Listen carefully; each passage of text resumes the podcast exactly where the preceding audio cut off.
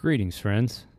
Future Andrew here, dropping into these past episodes to tell you thanks. Thanks for checking out RTAF. If you're valuing the show as a wellspring of inspiration and artistic fuel and would like to help keep the show going, you can find out more about how to do that at patreon.com slash RTAF podcast. Every little bit adds up and keeps me inspired to bring you quality content on a consistent basis. Thanks for listening and stay creative.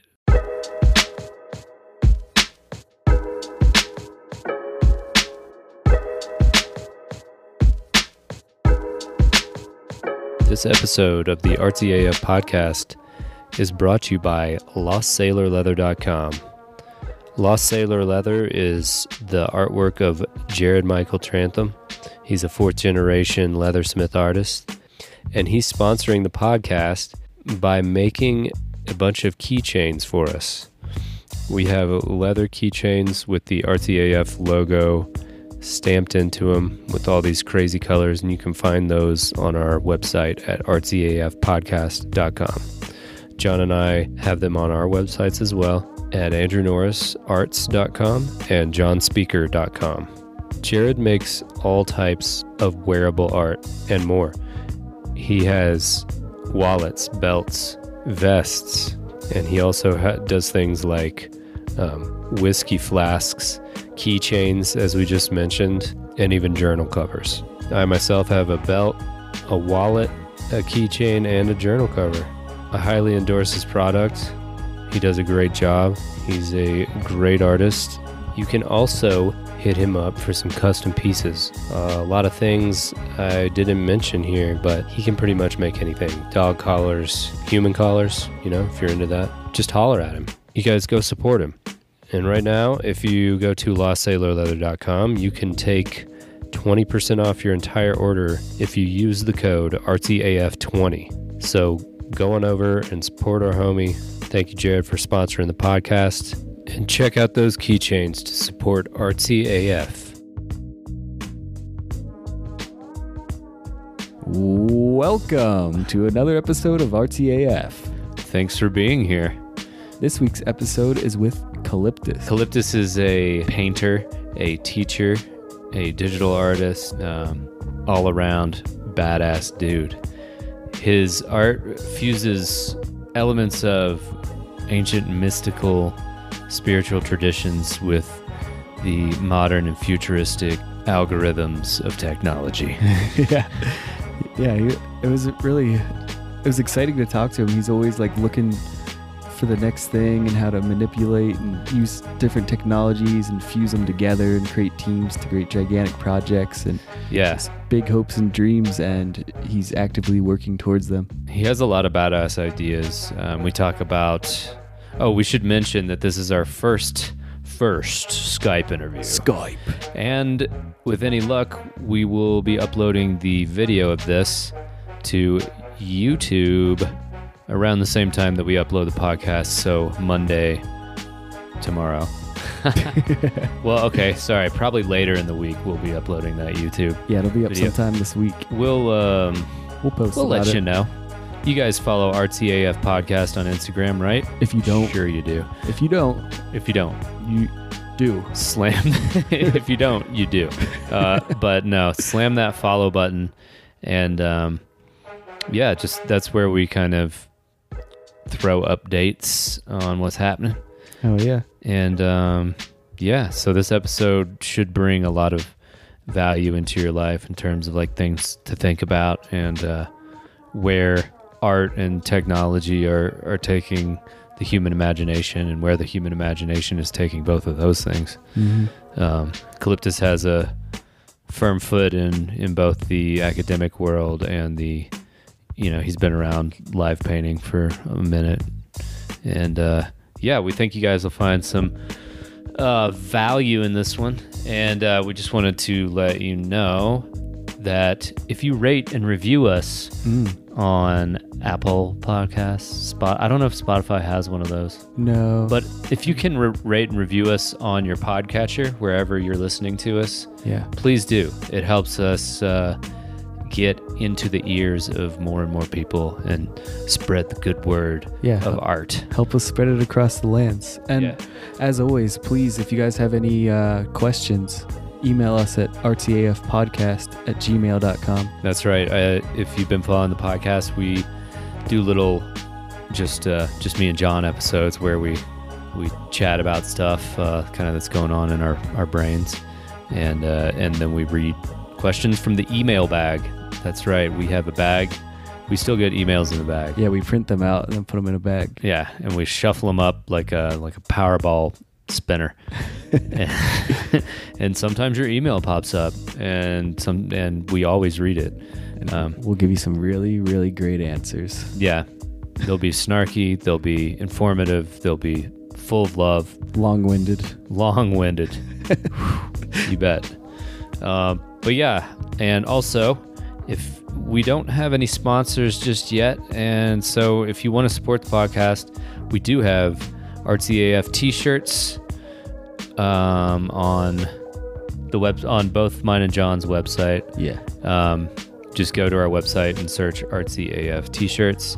We also have keychains provided by Lost Lost. Sailor Leather. and I'm sure you'll you'll actually he is kind of a sponsor, but it's more of like a per keychain basis. Yeah. So if you're supporting us that way, we thank you. And thank you guys so much for the big response on uh, the first day that we dropped the t-shirts. We sold 15, I believe. Yeah. Yeah. Nice. Thanks, Yeah. guys. Thank you guys. Big shouts to all of you. Um, so yeah, without any uh, further delay, let's jump into our first Skype podcast. You're gonna hear a few little glitches, but that's on brand here for uh, Calyptus and his uh, technological, technologically based art. Yeah, it's kind of beautiful how he's like talking about glitching out a file and then the the feed glitches at the same time. Yeah. Something poetic about that. We hope that we didn't miss much. I don't think that we did, but Nah. You could follow. You'll figure it out. Yeah. You guys are smart. We believe in your intelligence. And thank you again so much for listening and supporting us. Oh yeah. Shall we uh, launch her? Let's launch her. Three, two, one. Shout! Shout, shout, shout, shout, shout, shout, shout, shout, shout, shout, shout, shout, shout, shout, shout, shout. Bling, bling, bling. Say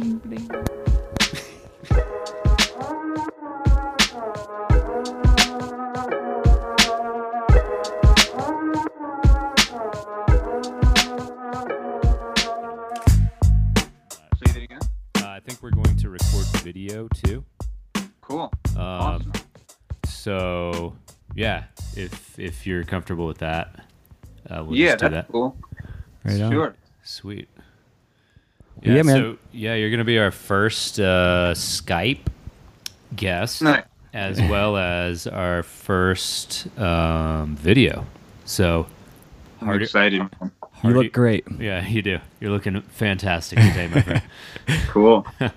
well, I figured you guys were gonna do video, and I kind of like put some art up Yeah. over here. And Hell yeah. these two, these two are new. This one's like a few months old, and then I'm trying to wrap this one up here. It's gonna take me probably like another two weeks, Right on. but uh, yeah, Looks awesome. uh, trying to kick into 2020 with some more prolific, fresh energy. I'm really digging the year of the rat Mm. kind Yeah. of abundance energy. Seems like the Chinese love that sometimes more than the year of the dragon because it's like good for business, abundance. It's luck for all the signs Yeah. and just a little bit more luck for the year of the rat people. Huh. So I'm excited. I was born in 1984. I'm year of the rat. I'm ready. Ah, I'm excited. on. Back in alignment. What are your uh, Chinese uh, zodiacs? I don't. I don't exactly know. I was born in '85. I thought it. I thought I was. I think you're rat. an ox. ox. Okay, cool. I That makes think so. I think that makes Yeah, sense. which and rat and ox get along well too, which is awesome. And then, uh, what are you? Uh, What's your zodiac? I don't know. I was born in 87. 87. Oh man, I'm sorry. I don't know. Uh, I know the one's close to my number because I check it. 87. You might be a rabbit. Maybe I'm wrong. Ooh. I would have to check that out. You've yeah, got, yeah, yeah. You've got to got look it big up. It's gonna be, energy. but it's it's gonna be a good year for all the signs, regardless, all all the way around. So, Mhm. and and it seems to because of the alignments and stuff like that, seems to last. Anyways, it's it's Chinese superstition. Let's see what happens. I'm not gonna like hope. I'm just gonna make the best of it. You know, I'm That's gonna like. Yeah. I made a choice. I'm gonna make the best of 2020, and uh, yeah, So what are you feeling? Just you just feeling like a fire lit under you, just ready to go?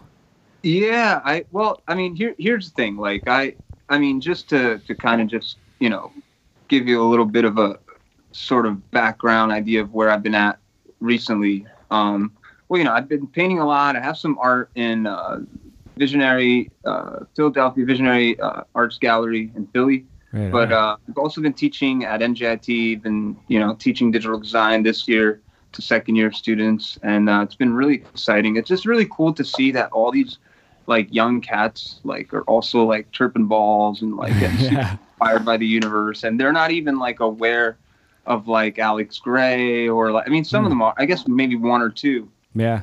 but they're you know all going through that caterpillar diving into the cocoon phase hmm to become a butterfly. And that transformation phase is so fun. It's so cool. And it inspires me back. It, it's been inspiring me to like learn new software. Like I've been playing around like Substance Painter and like Unreal Engine 4. Right. And, on. uh, Wow. Still fun, man. But uh, So yeah. how, how many kids do you teach?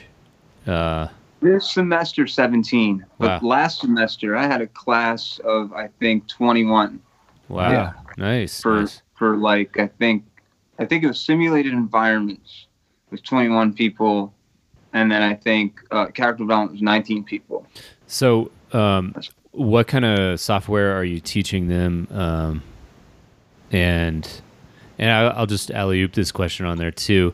Uh, I, I- do you use software uh, in conjunction with painting as well? Yes. Okay. Well, I mean, look for my own for my own work. Well, I mean, look, I mean, you know, there's the bread making stuff, which I usually, you know, I mean, half of it gets paid through my design work. Half of my life, kind of like my finances, get figured out through through the art.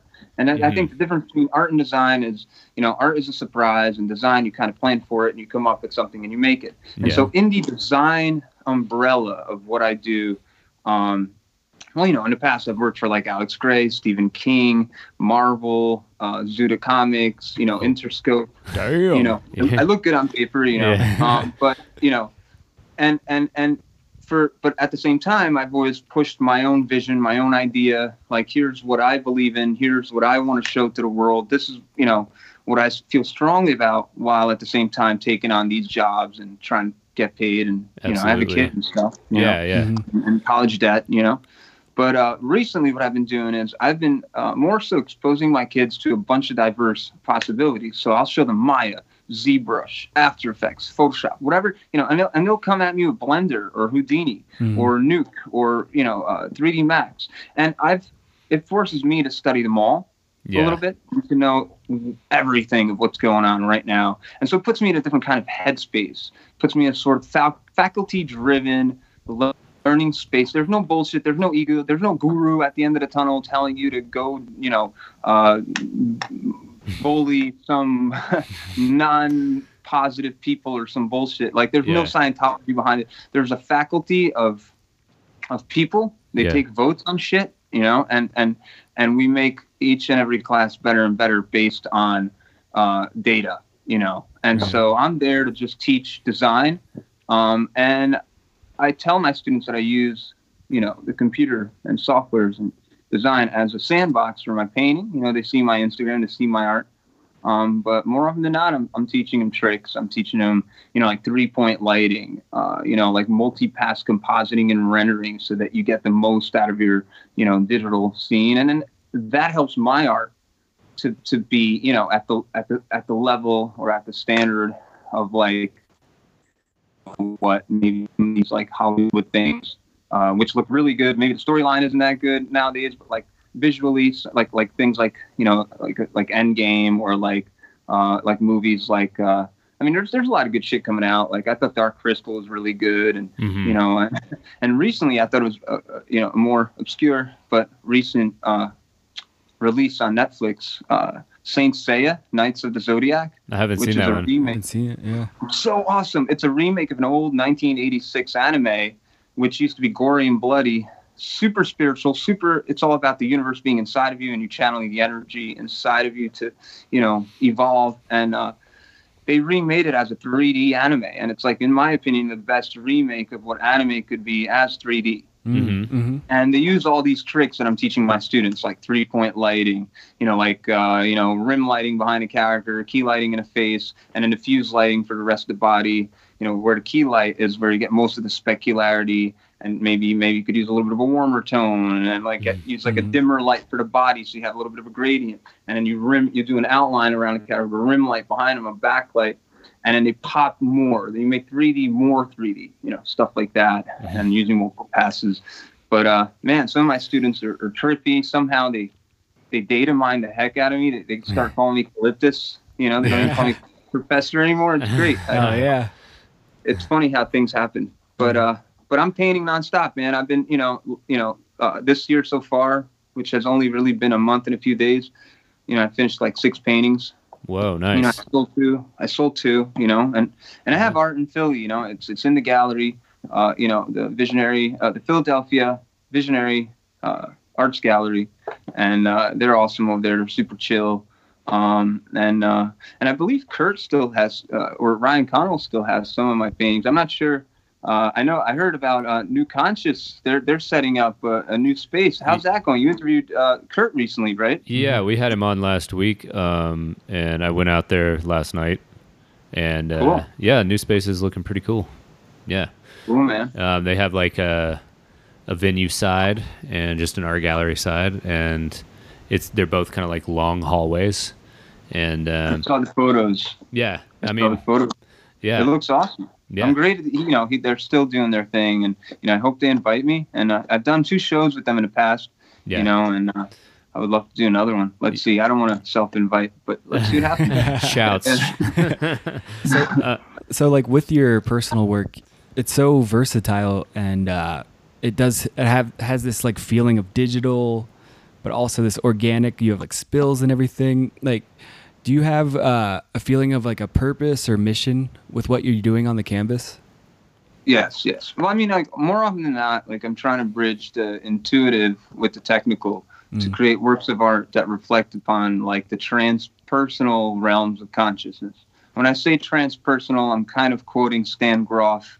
You know, he's an old psychotherapist, uh, you know, who's used psychedelics uh, to sort of heal people, and the idea that transpersonal, uh, that, that that that it's beyond the self, trans beyond, and then personal self.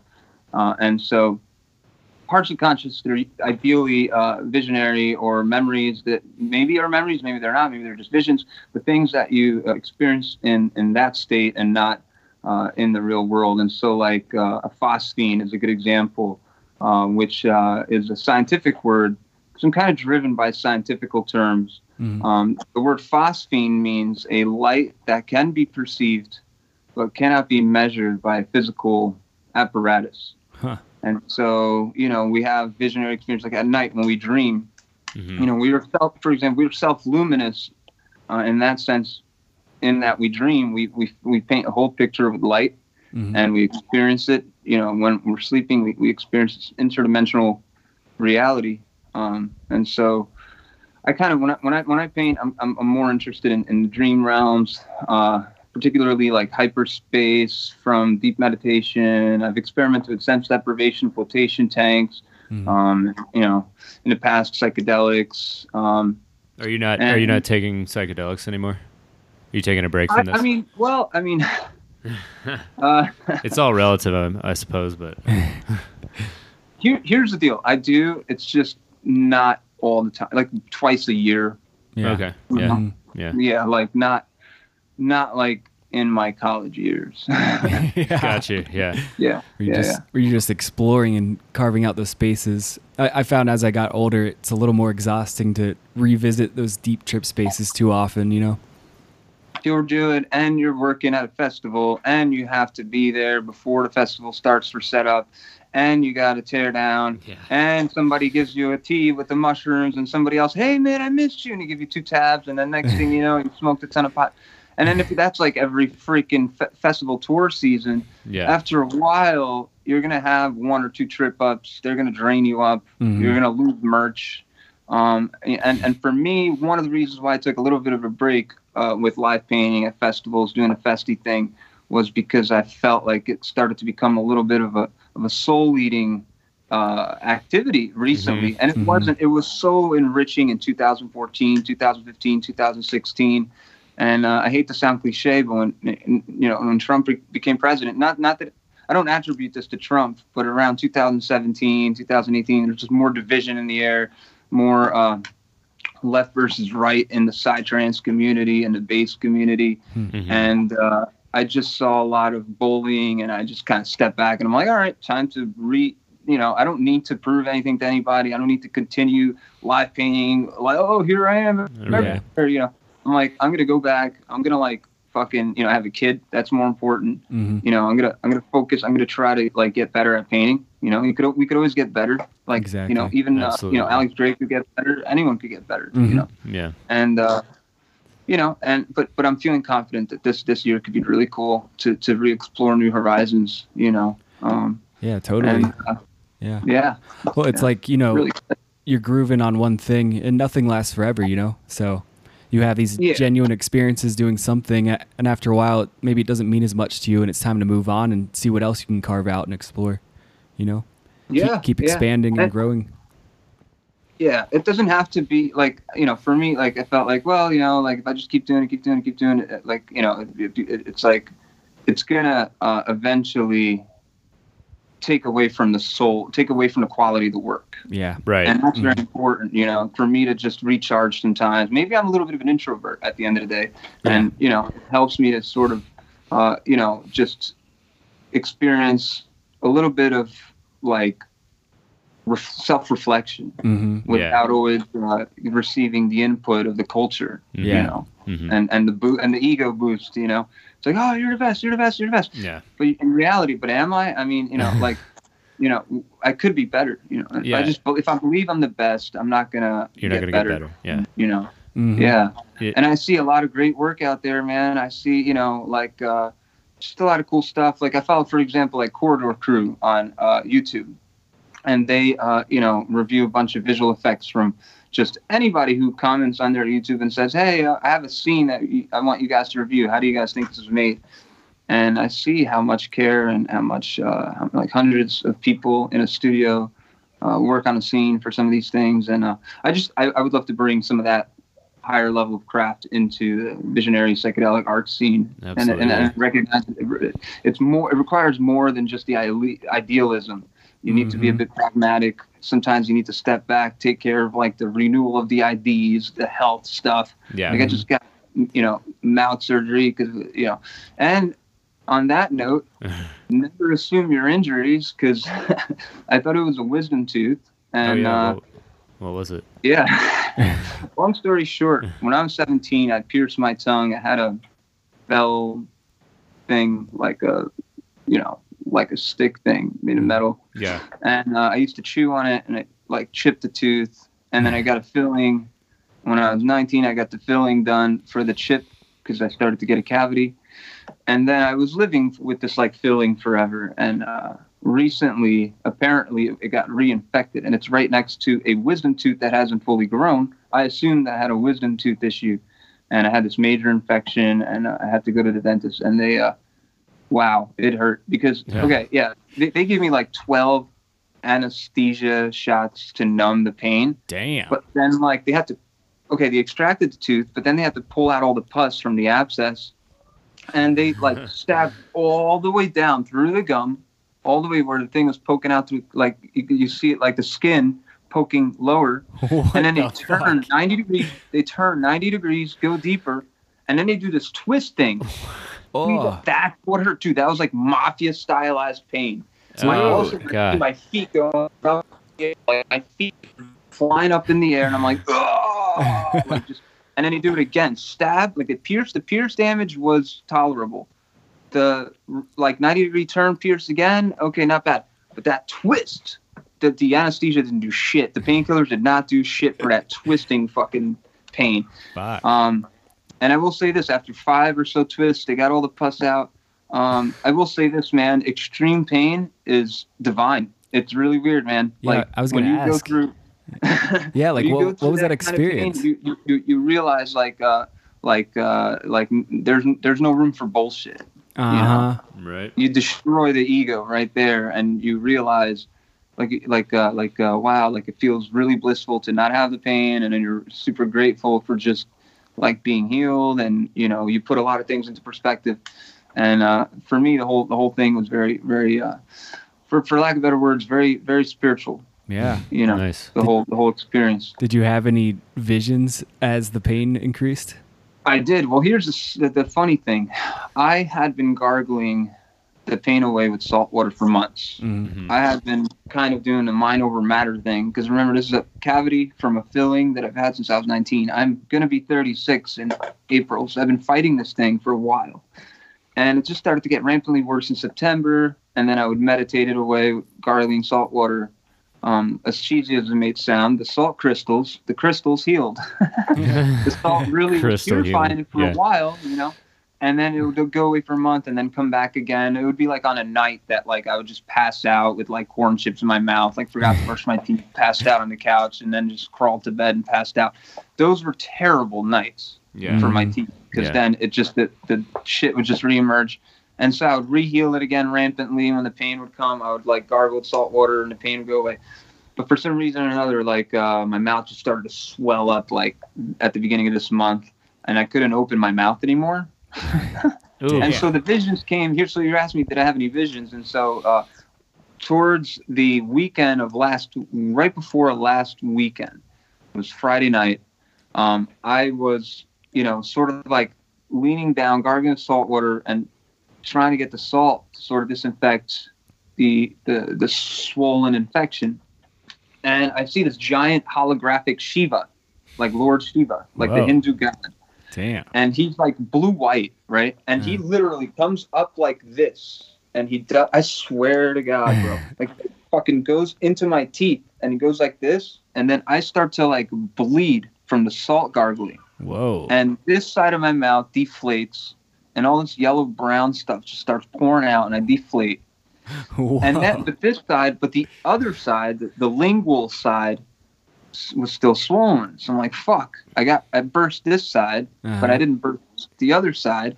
And so I felt almost like I was saved because if that hadn't happened, I, it could have burst deeper in and it could have gone into my bloodstream and then Kinda I like could have gotten septic, some yeah. Yeah, so it was interesting that the freaking swear like vision happened and that happened and the synchronicities, whatever you want to call them. Mhm.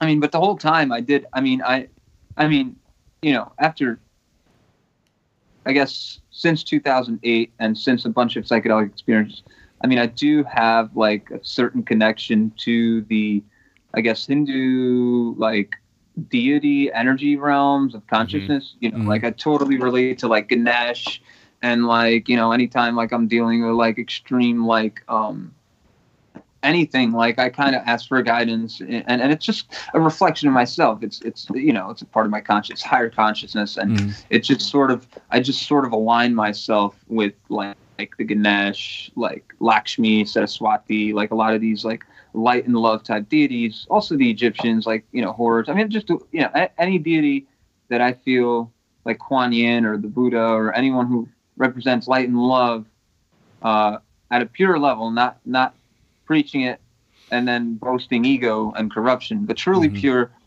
Um, you know, I totally relate to. And so, so it's not like I'm not surprised that that happened, but yeah. you know, and, and it was sober. And, and I had been asking for help to Ganesh, but it was Shiva that showed up. I was I was thinking of Ganesh, and but Mhm. like, you know, and and like she like I saw like a eyes closed vision of a blue hologram outline, holo, like white blue of Shiva, giant meditating, and just rips it open, you know. But I almost felt like he didn't do the other half because he didn't want to just spoon feed me. He was like, no, because if I fix that, you're never gonna get your mouth fixed. Right, right, right. Fucking, you know, because you're fucking, you're just running around doing all this crazy shit, and It's you like- don't give a shit. Yeah, it's like kind of grounding you into uh, uh, you know adult reality for lack of a better word like having to take care of the problems that arise through the means that we have rather than um, you know that was a divine experience but you can't always rely on those you gotta Mm-hmm. contact take your own thing Yeah. and like It's always yeah. the balance between the two, Yeah. yeah physical And, and, and as immature as this may sound, now that I got all that pain out of the way, I feel like I don't have to prove to myself anymore that I'm like, yeah, I could take it. And I know that's dumb, but Yeah, I you're, you're think tough I was kind of riding this dumb wave where I was like, oh, I, I don't have to go. Like I could just do it mind over matter. yeah Uh-huh. And I yeah, think yeah. that the bigger the bigger lesson learned was don't assume your injuries and don't wait for shit to get Worse. extreme. yeah just yeah, take yeah. care of it. Live Mhm. longer, live Totally. healthier, live more blissful of life. You don't have to fucking suffer. You don't have to uh, torture yourself with pain for no reason. And you're gonna piss off the dentists. They're gonna be like, "What the fuck, bro? Why why did you wait this long?" yeah, They're gonna be like, "Now what are we gonna do?" They're all confused, scratching their chins because they were tapping on a tooth and it didn't hurt. But then they see my face, you know, so it's in there, and they're like discovering new shit. And they got to bring out the. To mafia dig- they have to tools dig around, yeah for, to figure out where the pus is gonna come. out. Anyways, I'm done. No more of that. That's but uh, while we're uh, kind of on the subject of spirituality, and we've already talked about uh, technology, um, a lot of your paintings to me seem to sort of be bi- uh, bridging this gap between uh, technology and and the you know spiritual symbolism of like Eastern traditions, for example, or Egyptian traditions. Um, w- I don't know how to form this as a question exactly, but um, maybe just talk about the the um, compare and contrast those two things and where they overlap uh, in in your art and maybe just Venn diagram of reality in general. For sure, man. Well, thank you that you you know you, you noticed that, and I mean, you know, in in one sense, you know, I'm a product of you know the Petri dish of 1984. I was born in 1984. You know, we had an advent of technology rising. We had personal computers literally, you know, emerging in 1984 mm-hmm. and then Windows 95, and then the internet, and then we we did the switch from, you know, broadcast to digital, and we're doing we did when I was in college we did a switch from 2D animation to 3D, so there's all this fast evolution going on in our Mhm. lifetimes as 80s kids. Right. you know, particularly. And so, you know, with the advent of psychedelics, you know, you throw that into the mix, and then you kind of uh, create an array of hyper learning a little bit. You know, for me, it was like that because I went to college and I'm tripping in college, and then Cosm was right there, and then, you know, and then I met some people, and then we were doing visuals, and I VJ'd for a while too, and that was also technology driven because we're using projectors and, you know, at the time, uh, DVD mixers, but then I shifted over to digital, which was VDMX and Mad Mapper, doing mapping for festivals along with the live painting, you know. Nice. Um, Mad Mapper's awesome. Um, but I'm just really playing and having fun, and I think ultimately exploring uh, as an artist, just sort of like you know, hey, you know, I had all these ideas, and let's just test some things and see what happens. But but ultimately, a lot of the times when you see those like you know Buddha robot paintings that I'm drawing, or like the hologram machine temples and things like that, hmm um, I think it's safe to say that those particular ideas originally started when I uh, took a mass, massive amount of LSD uh, in California. Uh, I got booked by, uh, what do you call it? Uh, well, Global Village. They were the Deco crew, uh, Jason, Ivy. Um, but they, they, they got booked by Paul Scott from Pulse SF. And Oh, nice. Pulse SF, uh, you know, booked us out there right after Burning Man. And, uh, to do visuals and to set up a bunch of deco and it was an amazing festival i mean the vibes were you know there was like 3000 people on the dance floor as far as i could see and there were like other stages and there was like a pirate shit based stage and and so we were you know in charge of the psytrance psychedelic trance stage and a lot of the uh, artists from boom and a lot of the international scene not just the west coast scene but a lot of the people who love psytrance who uh, fly around europe and internationally following Mhm. all the artists they had come to that party. So the vibes were a little different. There were different types of people there. There were like 90 year olds walking around with this like Asian aesthetically uh, beautiful, uh, almost martial arts gown and umbrella.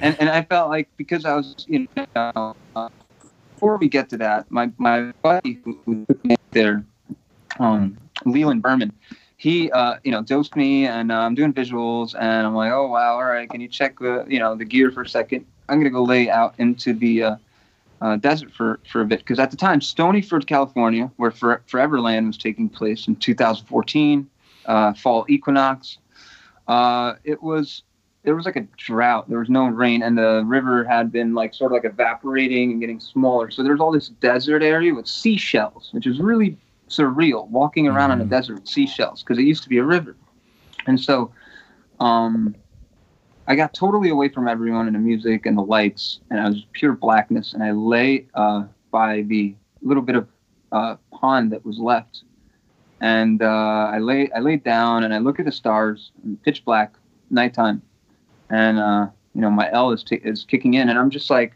looking at the stars, and the stars are like doing all this like weird stuff, Mm-hmm. And uh, and I'm looking at the stars, and I start thinking to myself, oh my god, I'm laying out here, I'm gonna get stung by a scorpion, bit by a snake.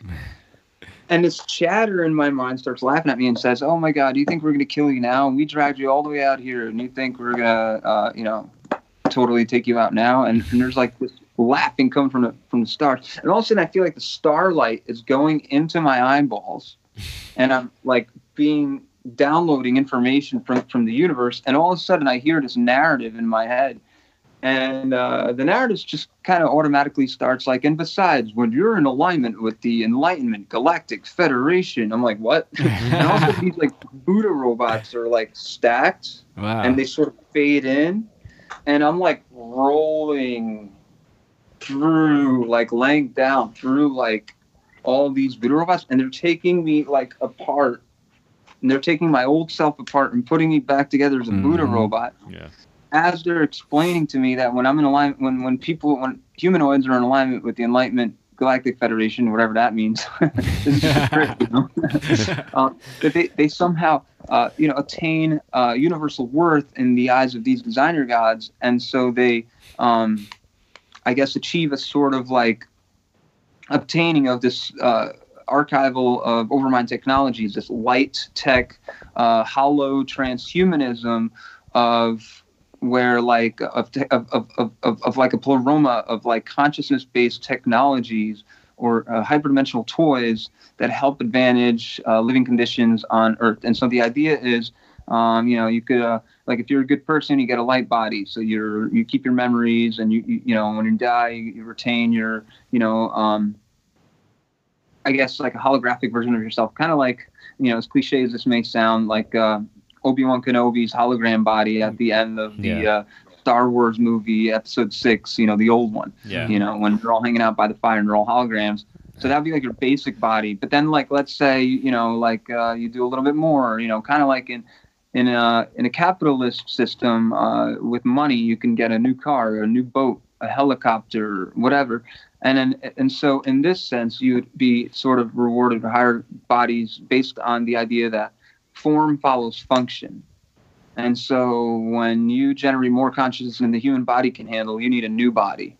And so and so he, some of these, I, you know, all of a sudden this like giant Metatron body um, just appears at the edge of the water on the hill, and and and I'm like, and all of a sudden, I, like these particles start filling around my arms, and I'm like inside this like ginormous, almost like Gundam. It's not Gundam. It was like a mm-hmm. mech hologram.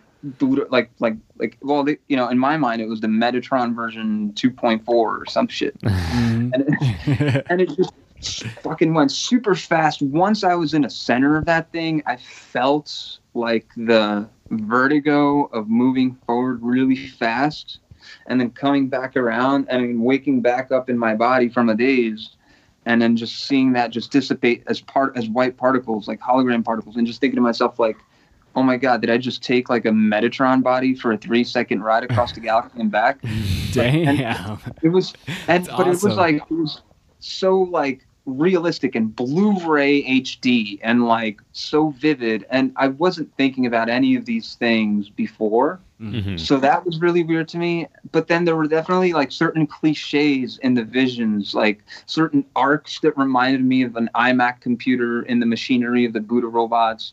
There were definitely certain Wow. design elements that felt like they were borrowed from today's culture. Mhm. Uh, the Buddha, the definitely the Buddha's face with the little Gautama Buddha knots Yeah. uh, incorporated with these sorts of like uh, rectangular but yet curved, beveled edged sorts of aesthetics that also remind me of like you know Steve Jobs kind of look, you know. yeah. But to me, I also felt like this part of consciousness was using uh, whatever uh, visual linguistic system that I had attained in my life Right. to Mhm. borrow to communicate to me ideas that Exactly. were bigger than the vision that I was having. And Yeah. so my vi- visuals were limited in Mm, in sure. that they weren't the bigger message. But I, you know, at the end of the day, you know, it's hard to speculate what, what the fuck happened aside from yeah. really tripping balls and getting a crazier trip from staring at the stars and then coming back all weirded out and then people on the crowd reacting to it. See, the weird thing was this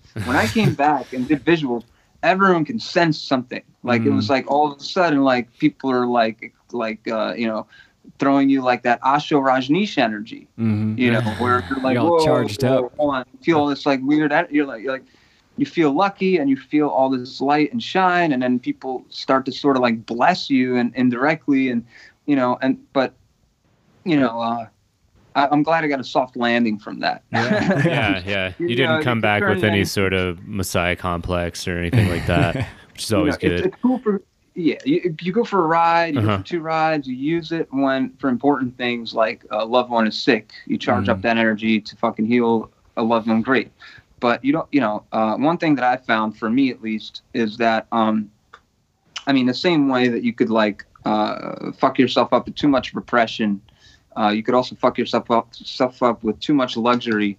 And so I find that the best evolution for me, the best rising, has Mhm. to come from the center, from a sort of middle path orientation. And that doesn't mean like the duality of being half healthy and half like rotten. That's Yeah. that's left path thinking. That's on the left for me at least. That's left path thinking. But I I do you know think that you know we we don't have to fight for anything. We're we just have to chill. We have to learn how to just like Mhm. figure out how to make things better. Yeah. Absolutely. Whatever- Don't, don't push. yeah, like don't push, don't pull. Uh, Yeah. Stay in that center space, aware and present, so you could be used. You can your body can interact without like friction with reality. You know. Yeah, yeah, yeah. Yeah, you don't have to throw like you don't have to hit the brakes so hard all the time or Yeah. like yeah. Um, I hear that. And I think I think maybe we like there are times when reality demands for us to push the force full throttle. Uh-huh. Like, you know, I would imagine I don't know, I'm just gonna make up a sci-fi scenario, but it would Awesome. be like like a cool cool idea where like you know you know this giant meteor's coming and everyone uses their vibe power to like force the meteor to like divert away from crashing earth you know there's times i think when like in that kind of thinking you know there are times that call for extra force but i Mhm. think that t- the times that we have today call for like centering exactly. and I think that that there, there there is a rising, there is a there is a, I guess lifting of the vibes through Mhm. the center. Like I feel like like there is this sort of like slow, blissful, but but I think because there's so much like history and because we've got, gone through so much as a species, like we, we we we are being uplifted and we need to learn how to just to just chill. To you let it happen. not- yeah. yeah. Yeah. Yeah, because Yeah. like regardless of our realizations collectively, we still have to go through the hard work of resolving these issues.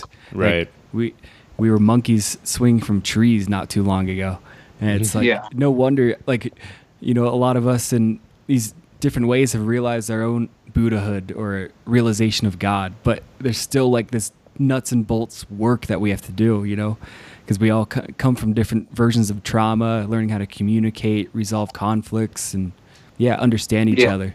Mhm. Yeah, yeah. And when we look at these political uh, pendulums of left and right extremism, you know, you really get some uh, perspective into how um, blinding it could be to totally give up one's individual uh, empowerment for the polarized cultural Mhm. politically correct way to be to join that team Yeah. that mob mentality cult in a sense Mhm. Yeah. and uh, it's uh, and it's interesting how both sides act the same. you know, in, a, in the political aspects. You know, really Yeah, is. you have extreme Mhm. right, you have extreme left. it's so hilarious. And Like- both assholes. uh, so, Yeah. so creepy. I, you know, but I think ultimately when you have, you know, when you're doing the right thing in a sense of like, and at, at least that's just how I see things. When you're doing things from the heart and you're channeling, you know, your heart as a compass for like how you should go about doing things, and not the ego, not like, oh, I'm better than everyone. This guy's dumb or whatever. Right. And you're actually like, oh man, like you know, I'm pure. There's no bullshit. How can I see beyond what I'm seeing? Sometimes somebody can teach you something and you're not even expecting it exactly. you know and it can be a bum it can be a homeless person hmm um, you know who has nothing materialistically uh, relevant for capitalists Yeah. but Right. you know it could be yeah i mean and but but you know um yeah i think it's it's it's a good time to figure out how to center ourselves into a like sort of like when things hit the fan you just sort of like just detach from the mess and just sort of watch it all and trust the universe just to Mhm. learn to just trust that if you're doing things right uh, you're not going to get hit by that bomb or you're not going to like you know the shrapnel will just skip right over your head like you kind of have to sort of like irrationally trust that a little bit Mhm. Yeah. irrational for lack of better words but Mhm. and then i think ultimately without the pressure of fear people then don't won't feel the need to get more guns to retaliate to you know have these like right versus left scenarios and things like that Yeah. um, yeah, it feels like in some way, you know, it's like there's these really exaggerated left and right extremes, and there's like this secret society forming of loving people that mm. you can empathize with anybody on either side. Your heart breaks for them because it's a painful place to be, extreme one way or the other. And I don't know, we're creating this like se- secret society with no name of like, hey, we're chilling out here in the center. It's all good. It's all love. Please join in. Let's hang out. Let's learn from each other, you know? Yeah. Yeah. Join the band. Yeah. So- and, and it's interesting 'cause you see you see like um you know you see it in uh like when, well, well you know in college you know when i'm teaching these students um they have that. Like they're you know a team. They realize they're graduating the same year. There's there's a strong bond. And they're not necessarily a part of like you know the woke culture or the woke community. And they're they're but they're somehow in some sense uh, at least some of the students that I've been getting are, are very pure. Mhm. They're very heart driven. Yeah. And in some cases, more so than the last chunk of people I've encountered just on a mass level and like bass scenes, hippie scenes, Mhm. where people are more interested in getting fucked up, you know, stealing somebody's shoes at Cosm, or like, you know, doing the balloons and then pissing themselves and then everybody has to clean up because they can't Yeah. or yeah. something like that, which is okay, you know, like we've Mhm. all been there, you know, but yeah. um, I, uh, but I, I mean, not the stealing shoes part. I just mean the, you know, wasted part, the last. Mhm. The escapism. But, um, Well, it's like almost it's almost like the hope in in a way that like you know a underground culture forms on certain values and eventually those make it more into the mainstream. So just like your n- nor- Yeah. your like normal kid in the world is embracing it and living these values, you know. I think it's cool to see intelligent people tripping balls. It's really cool Yeah. to see intelligent people tripping balls and then playing with softwares and then coming up with like ideas that actually are tangible and you know, and it doesn't just go down the drain. Uh, you know, at the end of the night, hmm uh, sometimes you know in these festivals depends on the festival but sometimes it you know there is squandered energy and i Mm, think sure. maybe maybe the festival scene one way it could step up is it would be cool to see a more uh, i guess uh, crafty uh, workshop like Mhm. everybody collaborate on a project type research based kind of like uh, hub or tent or area Yeah. yeah. where maybe people are working on projects and it's not like oh here's like the six headliner artists for this Mhm. you know gallery that's it's, and then, like maybe me and you will have art there you know but like that's not going to include like a young 20 year old who's really good at fractals because he's going to college and through you know he's minoring in fractals and majoring in botany or whatever hell you never know you Yeah. meet cool people sometimes Mhm. and nobody knows who they are and then you could work on ideas that actually you know excite you stimulate your you know uh, goosebumps and things like that and uh, it would be cool to see something more productive where like maybe idea it could be a petri dish for ideas to sort of take on a deeper form at festivals. And I think it happens sometimes, but um, and again, I, you know, there are a couple people doing really cool stuff out there. Again, uh, you know, uh, all the events that I've ever done through Global Village. Uh, I mean, uh, uh, yeah, like uh, you know, Pulse Pulse SF. Um, and then my friend Kyo Uchida has been uh, teaming up with Gordon, throwing amazing events in the East Coast here at Psyche Ground. They've been keeping Psytrance alive in the East Coast. They're doing great. Um, I mean, there are a lot of people doing a lot of great stuff. But and and you know, they've included me aboard a few times. I tried to bring VR into the mix, where you know somebody wears VR and they go around, they could mess like with flowers and all this stuff, and then Mhm. it, it gets projected behind the DJ or the band, Right and then. Uh, Whatever they see, everyone can see through the projection, and then Wow. somebody can pass the VR. So I've been experimenting with that, and it would be cool to get a bigger budget and to get like Mhm. 50 VR sets. Everyone's walking around the same space, and you can Mhm. slap particles around and pass, you know, uh, you know, different like energy balls to each other, or use different avatar skin. All of a sudden, I'm just covered in like black and white stripes and squares and triangles and badass, man. cool. Sounds really cool. Get into that. We- We need a bigger budget, and uh, but uh, but I tried it with the single VR Mm. you know, it worked out. I was trying to get Salvia Droid to come out for an event. It just didn't work out. Um, Salvia, uh, well, there's a couple things happened. We we lost the venue for the Forest Psytrance event that we were going to do because somebody else ended up booking it, and then Salvia Droid just couldn't couldn't do it. So, yeah. Anyways, I- I'm going to try to get him out here again Right on. um, when things work out. Sometimes you try to plan an event and and just you know what it was? It was the year of the the end of the year of the pig, and it wasn't year of the rat yet. And we were trying to get too ahead of ourselves. yeah, give it another just shot this year. But we're gonna try again. I'm gonna I think I'm gonna hit up uh, Droid again and try to fly him out from the West Coast to here and get him to do some VR t- stuff too. Hell Because yeah. the last person that I collaborated with was Eris Vista. He's also really cool. He's not as well known, but he's a VJ at Cosmos sometimes. But he's really cool, Eris Vista. And then, uh, but the Droid uh, is a little bit more known in the scene. And Mhm. so I'm going to try to fly them out for, for VR projects. Maybe that'll make the, the Festi scene a little more um, diverse. Um, and it depends. I mean, like, you know, when I say Festi scene, I mean United States East Coast.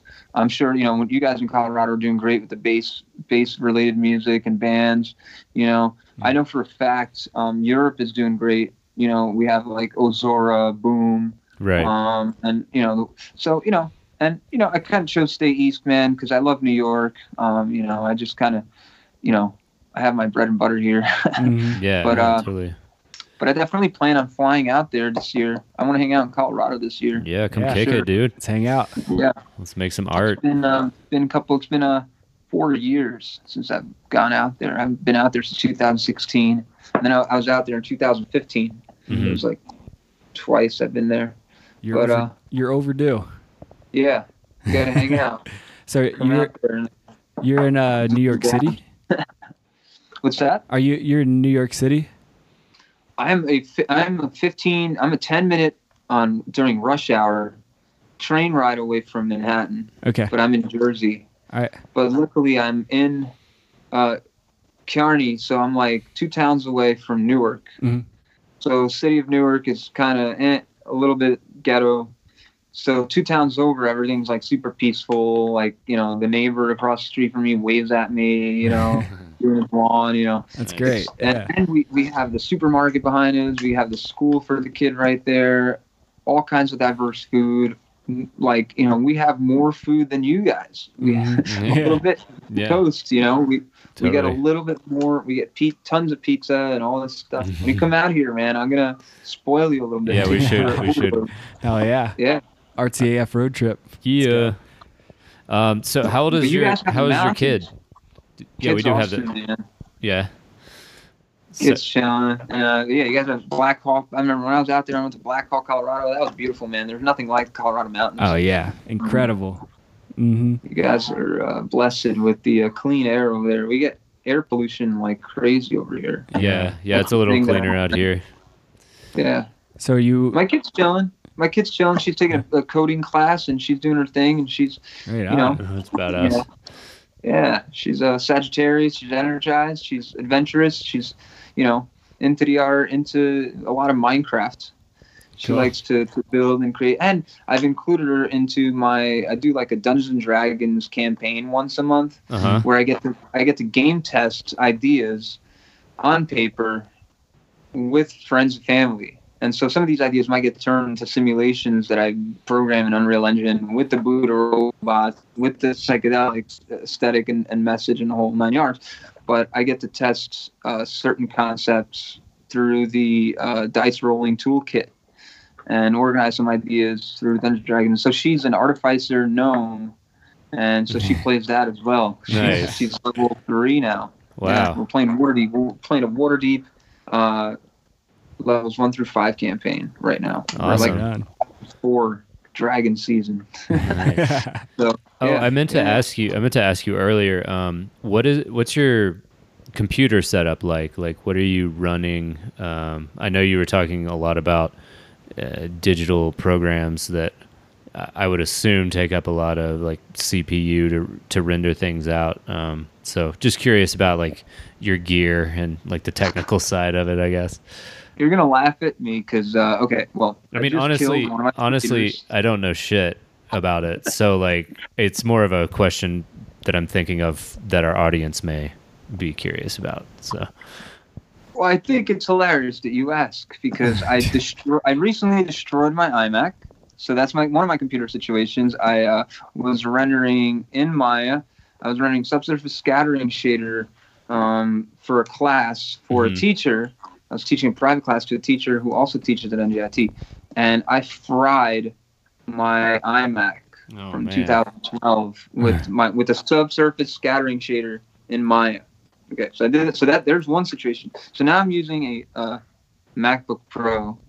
Okay. I'm saving for Dell. I'm saving for a new machine. I'm in the process of saving for a badass computer, and I think I'm. I think I could pull it off, like like first week of March. I'm gonna have a PC, and then I'm gonna have Apple and PC because right now I just have a bunch of Apple shit hmm and I need I need the PC as well. I need both. Nice. Um, ideally, I wish I had 32 gigs of RAM. I wish I had some kind of Radeon or NVIDIA, you know, video card with uh, also maybe you know a lot of RAM. I wish uh, I am working on an 8 gig RAM Nice. machine Nice. with uh, well at least the video card's NVIDIA, um, but uh, but because I know how to like do some uh, reverse engineering to get renders to sort of do what they're supposed to and whatnot. Mhm. Um, I haven't killed my MacBook yet. So far, so good. Wow. nice. Congrats. I wouldn't advise doing 3D renders or 2D renders or After Effects or Maya or ZBrush or anything on an 8 gig machine. That's just I'm just being real. Gotcha. But these are my limitations at the time. So Right. nice. Nice. Cool. So, h- how long have you been making art? Like, how did you get started? Well, I mean, I in Portugal when I was like mad little, I do remember in pre-K, uh, like teachers making a big deal about like the realism of these little monsters that I had drawn. Mm. Um, and so like I think I just kind of like always like had the hobby of sketching and drawing and like kind of messing around with uh, color and, and just like pens and pencils. Um, I think that earliest exhibit I could remember I've had, I was one and a half. My mom had just bought. My mom had bought like all this white furniture for the living room, and uh, and then my grandparents had shipped all this stuff from the United States because my grandparents were in the United States and my mom was in Portugal, and they gave me these markers or whatever, and I drew all over the white cabinet freaking furniture and every and my mom like kept it. She was like oh this is actually kind of cool. We're we're gonna keep it so that may have inspired like you know some of the slight narcissism that kicks in later when you're over promoting yourself on social media. You know. Um yeah. Cool. Did- was, it was, uh, yeah i got wiped eventually for sure. Yeah. did you go? Did you go on to go to art uh, school or? Yeah, I've been dead. Yeah. And I, I kind of screwed my co-signer's credit a little bit. I paid paid a chunk off to them. Uh, I went to School of Visual Arts in Manhattan. I went to Okay. SVA, and we, I did a bachelor's in 2D animation and a master's in computer art, which had 3D animation as well. But I also learned video coding, um, like audio, like node based programming, which isn't really coding because it's graphic based, like plugging like inputs and outputs and nodes and things like that. Um, but um, yeah, I'm in a lot of debt. because, like, because I'm, because I'm a retard and I took a two year thesis because I'm like, oh yeah, I want to do a nine minute animation, and I was only like six minutes in at the end of the year. I ended up taking a third year of my master's, so I went to college for seven years, and then Damn. so I'm, uh, you know, I'm probably like 150,000 debt for art, Well, shit. which is a hustle because at the end of the day, you don't have any guarantees. Yeah. So everyone Yeah. buy this man's art right now. yeah, if buy, you're listening. buy yourself a new painting. I mean, it's uh, a little bit expensive, I think. And, and the thing that pissed me off was at the end of the semester of the very last year, I realized I should have just paid my internet bill and I Mm. should have just watched like all these tutorials online. And like, I don't regret the experience. Like, I had a really good time, Mhm. but it was uh, financially unwise. Mm-hmm. It was just like, you know, super expensive. Yeah. But I hope in the future they'll figure it out a better way to for, for kids to not be so enslaved by, you know, student debt because Totally. uh, Mhm. it's fucked up. Yeah. Well, at least today, I mean, there's so many great sources for free online. You could take, you know, couple day workshops from artists that you like and stuff like that, and yeah. you can kind of create your own curriculum these days. Yeah, I mean, even like Yeah. places like lynda.com where you pay you pay some money, but you still get like mm, great tutorials from people who are like licensed, uh, you know, Adobe Suite Yeah. uh, masters or whatever. Mhm. So Yeah. And uh, another good one too is Gnomon Workshop or Gnomonology, G N O M O N O L O G Y, L O G Y. But anyways, they're freaking awesome because it's like you'll have the guy that directed the visual effects for the Avatar movie. You'll have the dude that's like, you know, did the fucking, you know, like Rick Baker's in there and Yeah. like all these other cats. And uh, they're really good. They're really good. They may they might like paint monsters that like, you know, uh, you know, a, a hula woke hippie girl might say, "Why would you paint that terrible thing? Bring that into reality." Yeah. You know, they might might get stuck on that. But if you get past like the whatever concept, because you know, and even then, even not their concepts aren't always going to be the best concepts. You know, a barbarian, half tiger, half humanoid Yeah. might look a little a little wonky Mhm. you know but but but it's but when you look at these techniques and skills and the way that uh, the craftsmanship sort of like evolves into something that's almost hyper realistic but yet fantasy and powerful that's the kind of stuff that like really inspires me when it comes to a lot of these tutorials and then the ideas are your own you can take that technique or whatever and make whatever you want out of it Mhm. and so, yeah, I think. But see, my problem was, you know, I went started going to college in 2002. Tutorials didn't really blow up True. until maybe 2007. Yeah. I was already in my master's program, Yeah.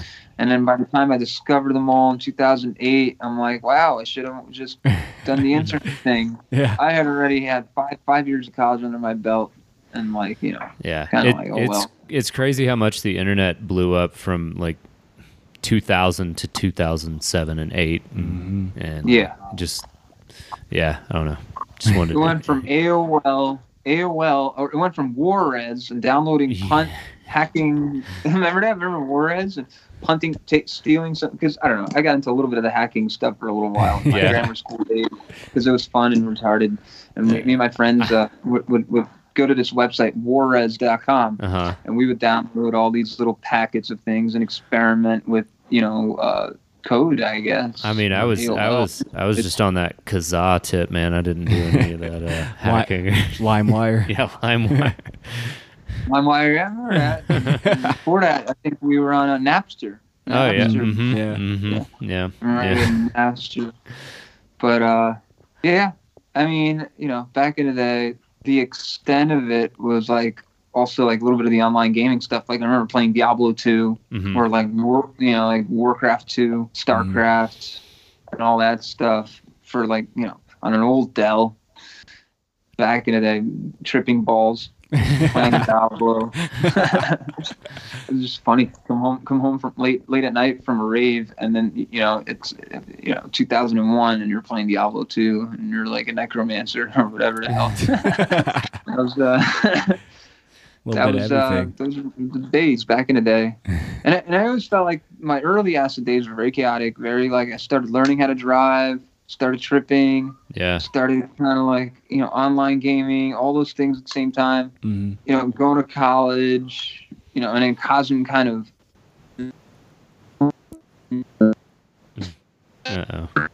um, actually not before Cosm, but also there there were these underground side psytrance parties called the Pine Barrens parties, Mhm. which I think were also very influential in my life and very transformative. And there were a lot of international people, a lot of diversity types. You'd see Indians, Russians, all the you know Dutch, uh, just all these different types of people hanging out together.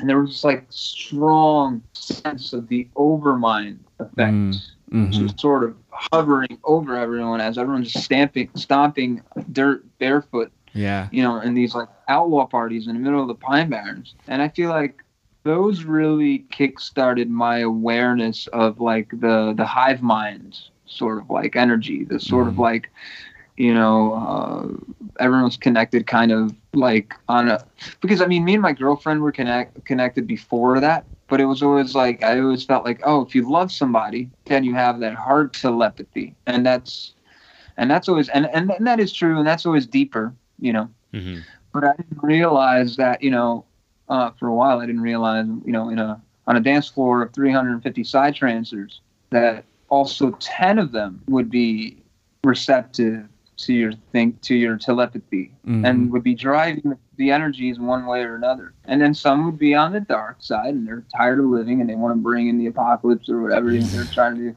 And the other ones would be all about like wholeness and enlightenment and love and the wisdom of living and pro life and want to stay here. Not pro life in t- political terms, but just, you know, uh, being, uh, wanting to live, you know. Yeah, yeah. Um, and so, yeah, definitely a lot of a lot of like learning went on about the preferences of people's paths um, when it comes to you know their their current phase in reality. And uh, the Pine Barrens were amazing, man. Pine Barrens were great.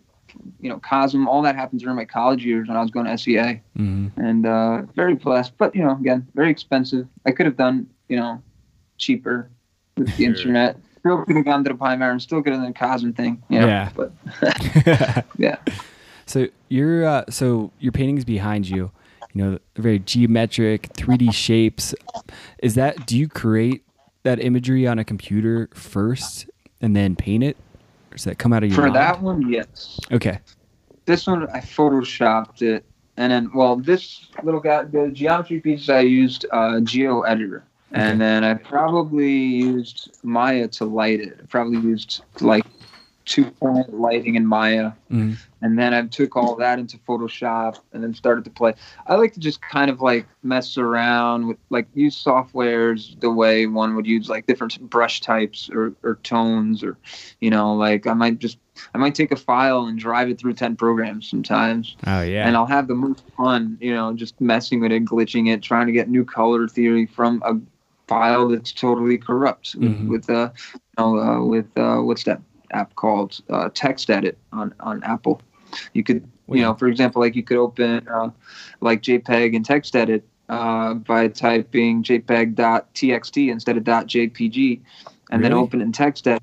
And then you can you can scroll down like a couple paragraphs and then start deleting the text start typing text. And you'll see a bunch of weird symbol text. Mhm. And you start to sort of glitch the data or reinterpret the data because it's just data and it's just the program it's just how you control it the format is just you know how you're representing it Mhm. and so you can type art you can type the visuals um, you know by just typing in text edit and then saving it and then you get all these uh, i guess archetypes the soul of the file Mhm. of what a, a jpeg what what the underlayer or the iconography um, of the jpeg will uh, will look like. And you'll see a lot of these bright colored squares and things like that. Whereas opposed to png you'll see these like diagonal transparent rainbows and things like that. So i like to take like color inspiration from glitch as well. And i think some of these colors in here were taken from some of the png glitch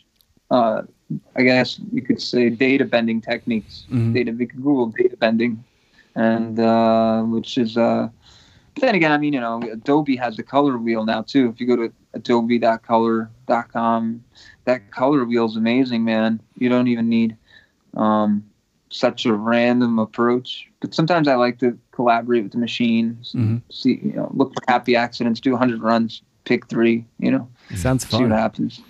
Yeah. I had no So, idea you I could do you that. and, and- yeah, try that it. that text edit thing, that Try it. sounds like a blast. So cool.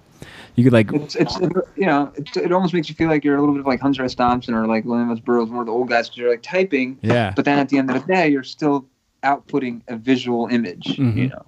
And you can, you could literally sit there and type a whole story inside of a script, but it will output as some kind of pixel that will just bleed through the image, bright colors and you know weird scintillating effects and whatnot. Right a lot of on. op art driven stuff, and a lot of that glitch stuff also reminds me of like Navajo art, like a lot of the Hopi art, a lot of Native American, Central American art, the Mhm. Huichol skulls, DMT experiences, Yeah. and so on and so forth. And so when I when I reference glitch, it's for me it's less about the error and data and, and less about like the destructive aspect, and it's more about revealing the hidden soul of the file. And so Mhm. every file has its own inherent iconography that's very much like the you know the archetype of Yeah. the JPEG, the archetype of the PNG, the archetype of a RAW file. You know the OBJs they spike out.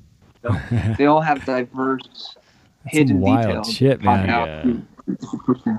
Have you So ever it's fun. I mean, especially you know you guys. I mean, if you play with the stuff, I'm sure you'll push it to areas that I haven't even discovered it because you know you guys trip balls all the time too. I'm sure. yeah. And uh, sometimes you know I've never all- done a that. combination of a few things could really be petri dish Mhm. Yeah, for, I for some awesome happy accidents. Have you have you ever tried like in, encoding mantras or prayers into a text file? Yeah, See does how it- that manifests. Does it work like the uh, the water experiments? You know what I'm talking about, like, or like what's what is there a different output depending on the words, or can can you There- even draw there a correlation? Are definitely outputs. Yeah, there are definitely like if you over well if you delete then you're going to get more of like this blacking out of data with errored pixels over it. Mm. whereas opposed like when you over add text you get more of the colored pixels more of like the you know tessellated like you know almost like mesoamerican psychedelic graphics. But a lot of times you can fuck up the file and so you have that's why you know it's good to scroll down a little bit and then start messing it up the first few lines establish the file Mhm. i think it has to do with directory and it has to do with like the dimensions of the file and all that stuff and it's all encoded in like symbols you can't tell what what is i mean it's just sort of scrambled but right. it's fun. It's a cool little approach, you know. And you can like I have taken I've copied like Sanskrit from you know the internet and pasted it in the you know like an Om Namah Shivaya, you know, and then just spam it, just hold down Command Paste, you know, and then you save it, and then it does its own thing, you know. Did it like.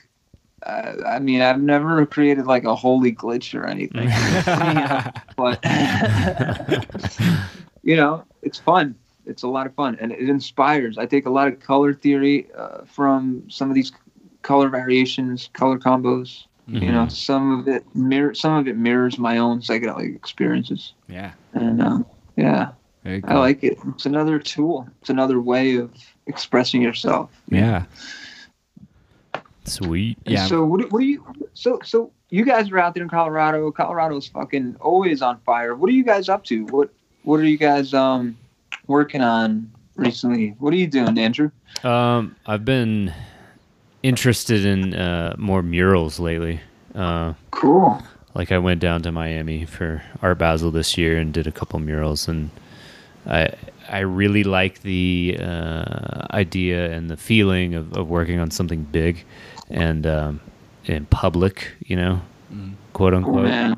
And I uh, saw I saw a few of them through Instagram, man. It looks great. thank you, The one with you. the black and white stripes, and they're all sort of like creating that portal. hmm That was awesome, dude. Yeah, yeah. Mad props. Thank you, thank Yeah. you so much, man. Yeah, I like, think I did two murals last year. yeah. but I've been kind of like doing. I've been a, learning a lot of softwares too, man. So you know, I'm up, I intend to do more murals. But but dude, man, that that one mural that uh I've seen a couple of them that you did that were really fucking dope. You you, you Mhm. did a collab recently too, right? With uh, Il Des, I think. Uh, no, no, Oh, no, no, no. It was, That's probably- Uh, wait, you did a collab with uh, who did you do a collab with recently? Logan.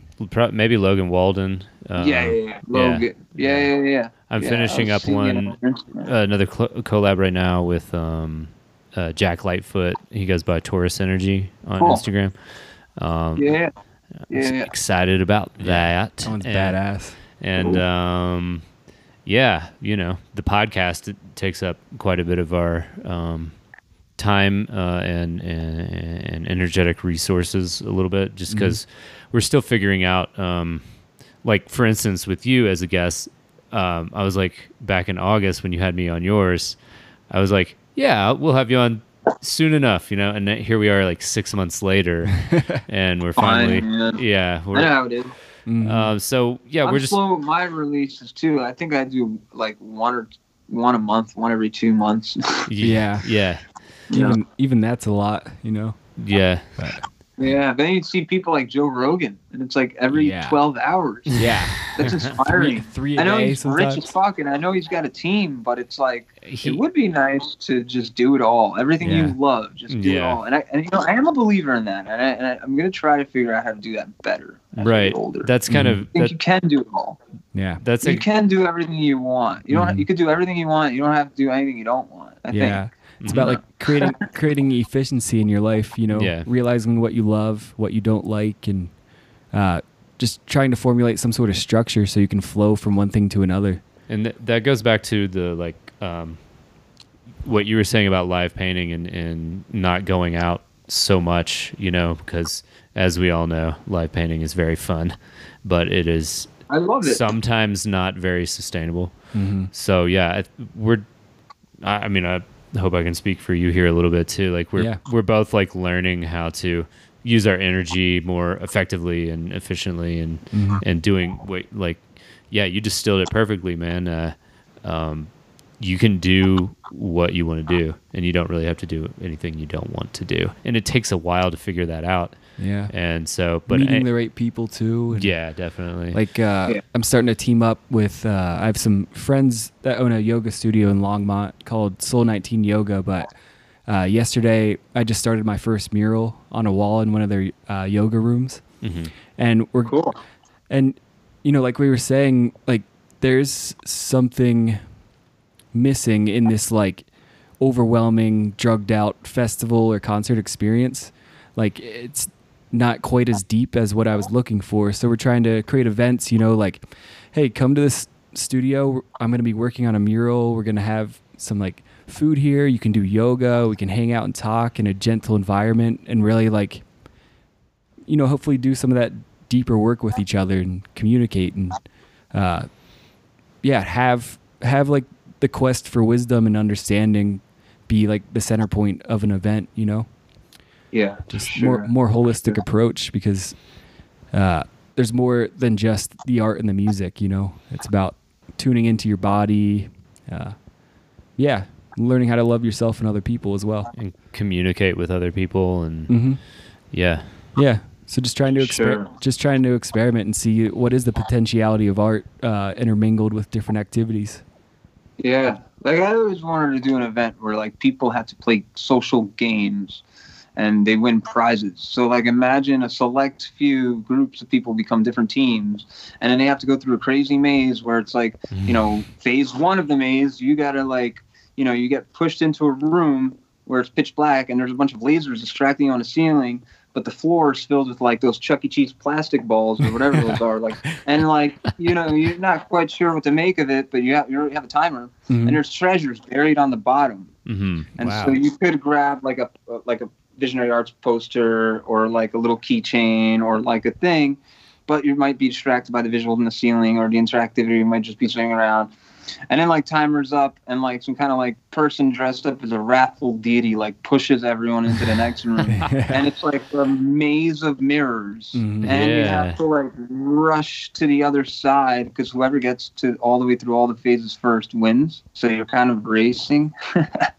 And then like maybe like there's traps and treasures. Like you make a wrong turn in the mirror maze of halls, and there's a fucking wrathful deity dude that just hugs you and he like squeezes you and you, you can't run away and you have to like ungrapple or like another dead end might have like a little box and you get a fucking you know who knows like a little uh ben ridgway egg you? Yeah, Ah, nice. or you know and then you run through the maze and then boom you're like phase three and you run down a hole and you gotta like jump through like a spiraling uh, optical illusion thing that like like maybe like uh like you, you jump through a poster but there's a hole in the wall and then you mm. jump in through phase four is like a slime room like you didn't even know it's pitch black you just land in a pile of slime now like, Nice. you know i don't know just and like you know at the very end you just fucking you know hook somebody up with something like like an original painting or something you Yeah, know yeah. and not just murder Yeah. you know It's like a combination Yeah. of Meow Wolf and a haunted house or something. Yeah, that's what I was thinking. yeah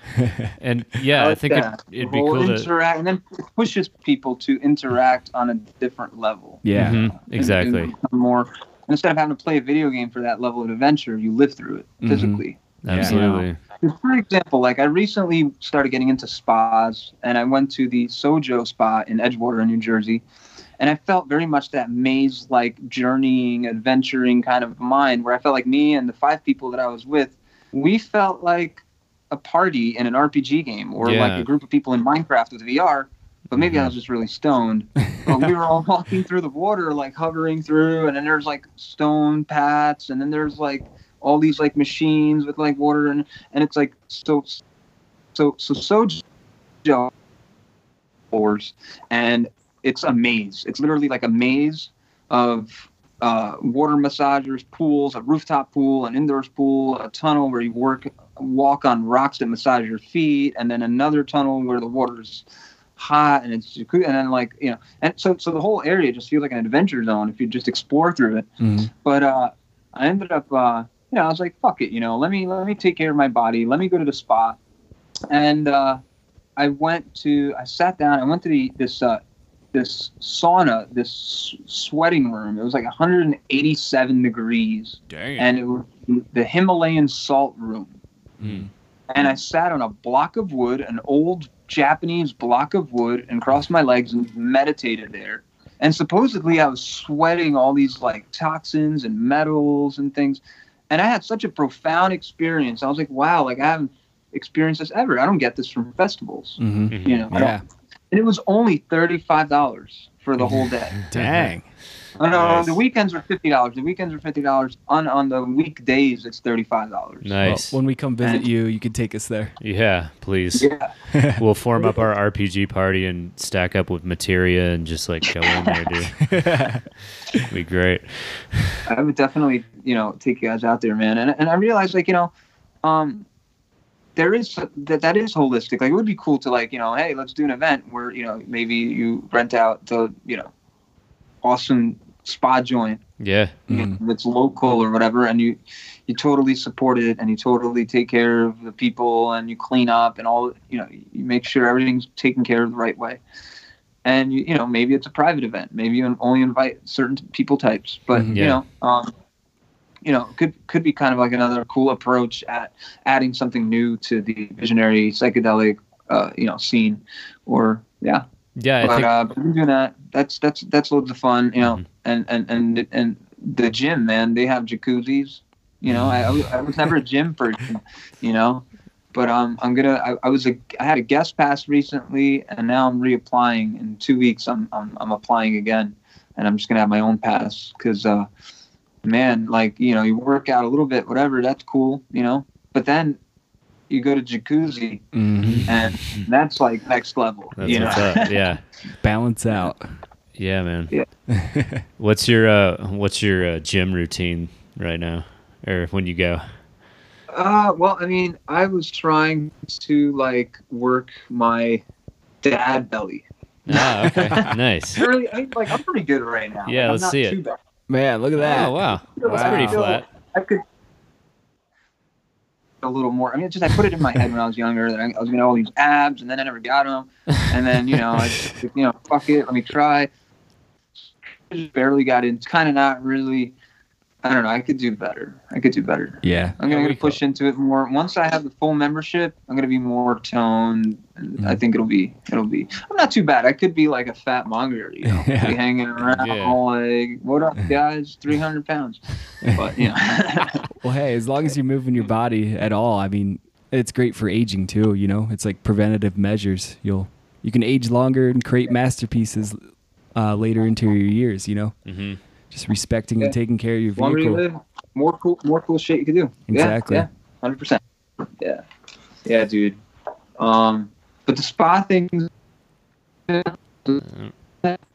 maybe in my 20s, I would have thought like that's stupid. I'm not going to the spa. But Mhm. like now, I'm like, this is awesome. Yeah, right. Yeah, right. It like, helps Mhm. the conditioning of the nervous system, the nerves, all the Mhm. you know, uh, busy city life programming gets sort of like uh, deconstructed in some of these like areas in, Mhm. in these spa joints. But uh, yeah, I'll definitely take. it. If you guys are out here, I'll take it to Edgewater to Sojo. Hell It's yeah, fucking dope. let's do it. Yeah, Yeah. man. Take Yeah. a fat dab before, and then we go. yeah, I've, I've noticed just as I get older, I'm a lot more drawn to these activities that kind of balance me out. Mm-hmm. You know, decompress, defrag the brain and the system, and uh, just being more careful with how I use my energy. You know, it's like that that getting blasted thing was so fun for a while, but now it it seems like I'm being drawn more and more to just grounding activities of just balancing out and quieting down a little bit. You know, so I can hear what's going on. Yeah, I mean, because like, I mean, it- I think it's it's at least for me, it's good to have a metabolic um, experience of like you have moments of peace and quiet, followed by extreme chaotic moments of stress. And and I don't Mhm. mean like pain and suffering. I just mean like I think some stress is healthy. Yeah, Absolutely. And I think, like, for example, when you exercise, you know, speaking of the gym, you know, if I, you know, you know, do a couple of like I don't know, sixteen uh, dumbbell uh, lifts, you know, I'm gonna need to rest after that and then do it again. I Mhm. can't just power through all the way. I'm gonna kill my arm, and the muscle's not gonna develop. It's gonna get so damaged, it won't even grow. So I think there's something about also like with breathing, like you breathe in, breathe out, breathe in, breathe out. And so I think that the challenge is finding a fine balance that works for you because we're all a little different. And I think finding the balance between the right amount of rest and the right amount of activity that, that can be a little bit like like some people call for a little more hyper extreme like Right. mountain climbing or Mhm. snowboarding or you know skateboarding whatever it is you know scuba diving you know anything that requires the adrenaline to kick in and all that and then followed by like a super mellow zen meditation in a 187 degree himalayan salt you know spa room Mhm. and i think i think it's good to have a little bit of like the like the oscillation of both Definitely. Yeah, but um Totally And- agree. but i hear you man And the like, centering um, centering aspect is important yeah, yeah, and it's even it's like you're um, when you take the initiative to invoke this uh, this period of physical stress. It's like you're choosing to to experience stress on your own terms. So then in your daily life, you're going to be much less stressed. Like you can't get away from stress, so how can you formulate healthy ways to work with stress, you know? It's like meeting it on purpose. yeah Mhm. Yeah, I think I think it ties back to that whole thing of like doing what you want and then not doing what you don't want, and then taking the stress that you want and then not stressing for shit that you don't want to stress about. Exactly. You know, I Mhm. think sometimes it could be like, you know, if you're doing yoga and you want to hold that pose a little longer, you know, Mhm. that kind of stress, you know, you're gonna feel like you earned it Yeah. at the end of the at the end of the day. But as opposed to like you got pulled over by the police, you're you're taking a dad hit and you're going cross country, you got you know Mhm. whatever you know now you're stressing that they're going to arrest you that's Yeah. not the kind of stress that i want to go through Oh, Yeah. Hell no. but i think i feel bad for i have a friend a couple friends that you know got in trouble and do stupid things and whatnot i try to learn from their mistakes Mhm. you know and uh, it's not it's no fun you know Yeah.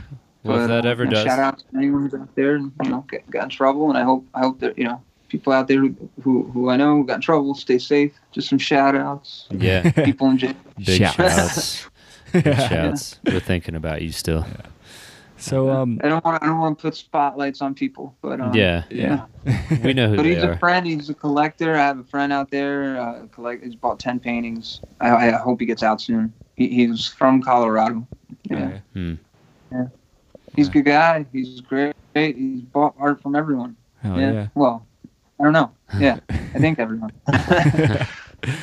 Let him out. yeah. Artists Um, need more support. he's, you know, Free this man. happens. Yeah. Yeah. Yeah. So um, what would you? What kind of advice you would would you now give your younger self? That's tricky, man. That's tricky. Um, hmm. I'm I'm worried that like if I went and said something, I would fuck it up in a whole nother way. ah. Mhm. Because there's that whole weird butterfly effect of like you're su- kind of supposed to go through whatever you're supposed to go through, maybe, Mhm. and then like if you tell yourself, hey, do this instead of that, and then you end up going through a whole nother buckload of mistakes, and then you end up having to learn the same lessons anyways, maybe. Exactly. Yeah. So I don't know. I don't know. I'm. I don't know. So maybe maybe Uh, just. I uh, guess maybe maybe maybe. Uh, it's hard to say, man. I gotta pick something. Um, pro- probably college. Probably not go- going. yeah. That was gonna I be feel my terrible guess. saying that because I'm teaching. You know, in Yeah, college. yeah, yeah. You know, Mhm. I'm teaching college students, and they're paying tuition to hear me talk, and I'm telling you guys don't go to college, and I feel I feel terrible.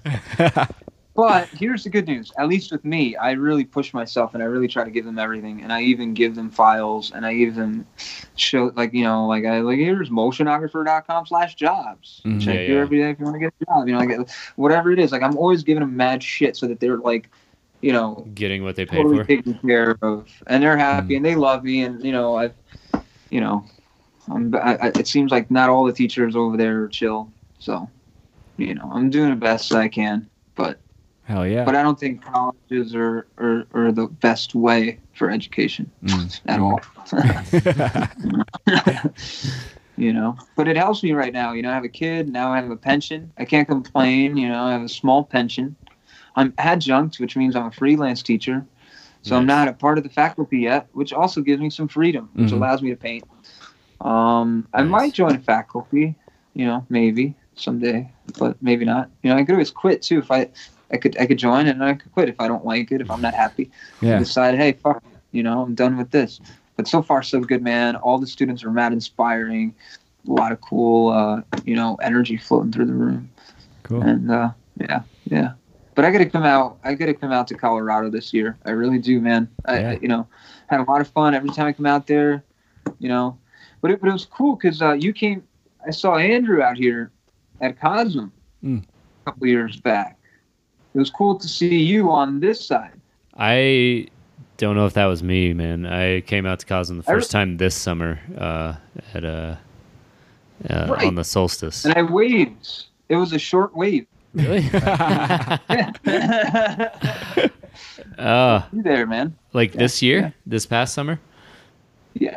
Yeah. Okay. So yeah, like 2018 or 2019, I forget. Okay. Yeah. Yeah, it's yeah. very the- short because there's so many freaking people everywhere. I just kind of Yeah. disappeared. nice. But uh, okay. Cosm's cool, man. I you know that is the hot spot here in the East Coast for visionary Mhm. arts. Without Alex Grey, that there's uh, Psytrance, which is more musically driven, and uh, you know they're they're doing the best they can, man. I think sometimes people forget that the Greys are human and they make mistakes too, and they expect them to do superhuman feats, and uh, right. you know they're they're doing the best they can. oh man, And, uh, Cosm was I'm- great. I'm really happy we have that here, man. Because Mm-hmm. without Cosm, it would be less. Definitely, would have less uh, of a powerhouse for visionary art in yeah. the East Coast. That place really changed my life. I wa- I was living in Philadelphia. Uh, I've only been out in Colorado for like two and a half years now, but uh, taking art workshops at Cosm and then getting invited to live paint there, it was life changing. It really let me know that I could do this thing, you know. Such a supportive community there. And I actually, I think I painted at an event that you were painting at too, but I was so shy. Back- awesome. I was like so shy back then. I just didn't talk to anybody. So I'm bummed. I, I missed you, meeting you. man. Same, same, same. I mean, and then too, like the thing that happens at Cosmos, everyone offers you goodies. Mhm. Yeah. And the next thing you know, you take a sip of the mushroom tea. Next thing you're tripping. Next thing you know, you're like, all right, I need to just sort of like zone into the painting Yeah. and, and recenter myself. It's your Yeah. safe And so there's always that moment when you're like, you know, it's like fear and loathing in uh, the Chapel of Sacred Mirrors. You, know? yeah. Right. you took too much, Yeah. you know. but uh, Holy chaos. I hear you, man. Yeah.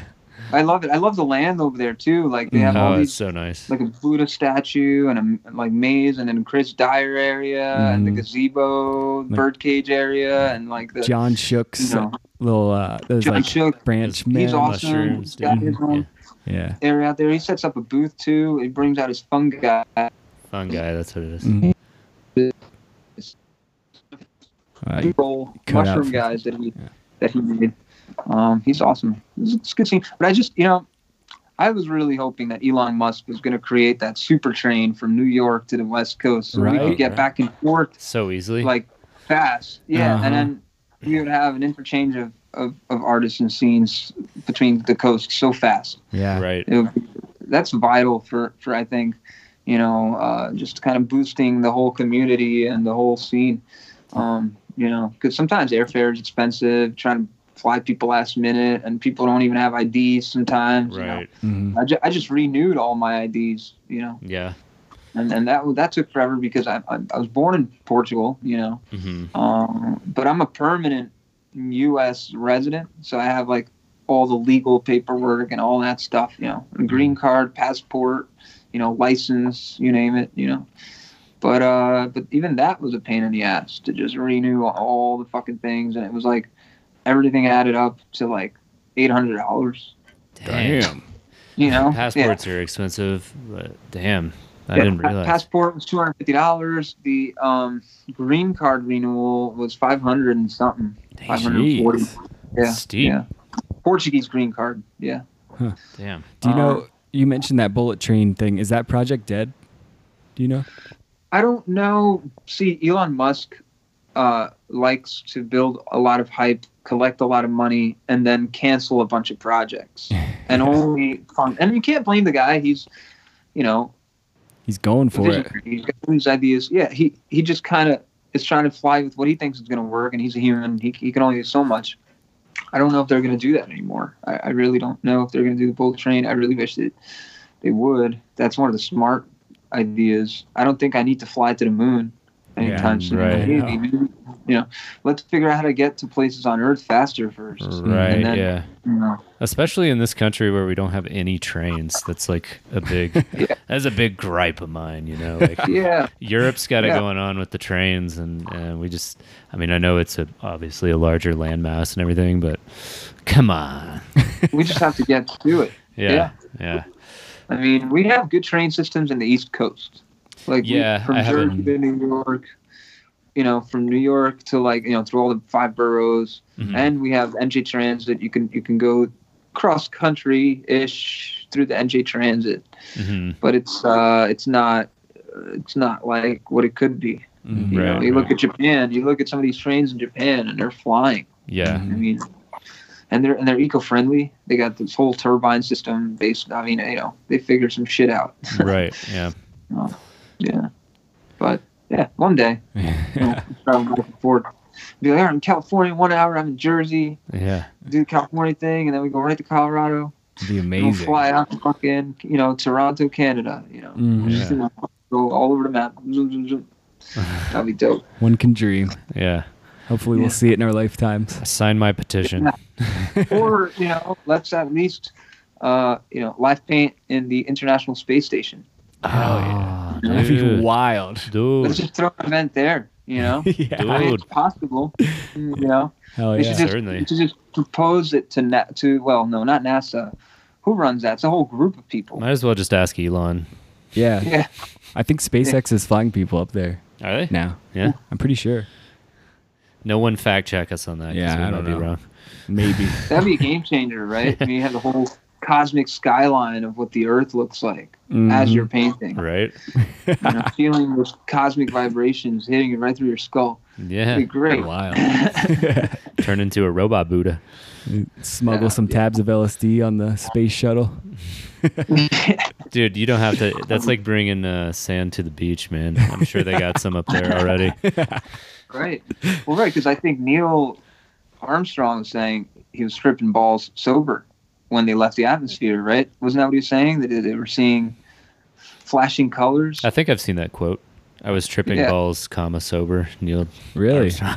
I don't know. but no, I know what you mean. I know what you're saying. I'm trying to be funny, Something but along those lines. yeah, yeah, yeah. I'm But I- sure it's you know- like a just a mind blowing experience. Mhm. Probably wouldn't even need anything. I think people's brains protect us from these like extra realities that are all around us, and then when you have such a powerful paradigm shift, like leaving the atmosphere, and, Totally. you know, jolting the body across, Yeah. you know, miles a minute. Yeah, The whole system It's- it just gets freaks out. yeah. Yeah. the interdimensional gaps open and the veil becomes thin, and then you know you see the uh, the DMT clowns come out. Mhm. All of a sudden, there's like a bunch of clowns just hanging around the spaceship, you know, just like messing you up a little bit. Yeah. I, I love the uh, Hitchhiker's Guide to the Galaxy uh, approach to interdimensional travel. Like when everybody turns to yarn and they're all puking up yarn, and then everything goes back to normal. Like I would imagine that's like what, what would happen when you like, you know, break the light barrier and then like leave the galaxy, fucking come out the other side like anew. Mhm. You know. And I think psychedelics kind of do that already, anyways, Yeah. without the spaceship. Yeah. Yeah. I think I think we're. I mean, Sal, you know, there's. I've been talking to a couple different people. Some people are. I mean, myself included. I think definitely cat, we're catapulting ourselves to other galaxies. Maybe they're quantum galaxies. Maybe they're non-local Mhm. galaxies, but they're uh, definitely extra universes of experience for sure. Totally. Yeah. Do you consider psychedelics like a type of technology that kind of circum that kind of circumvents um, the need for giant spacecraft in a way? Uh, or how do you see Oh, yeah. it? Like, what does it mean basically that um, there are substances growing naturally on the planet that take humans, at least in their mind, uh, to different realms of reality and experience? Yeah, yeah. I mean, I he, here's the thing. I really think we're all like power, like cells. Like we're each cells, hmm and like like like super cells. Mhm. and then together we make up a super super organism Mhm. the totality of all living things and so i think the totality of all living things hasn't actually been fully born Hmm. so we're like in an egg phase and so we're on earth we're in this egg phase and this earth is like a petri dish for like something higher Mhm. and so the universe is relying on us to build that those new organs that Mm. are going to assimilate to that super organism level. hmm And then maybe together we're constructing or giving birth to this superorganism to a goddess. Like we together we make up a giant goddess, a fourth dimensional being. And so we're all 3D and then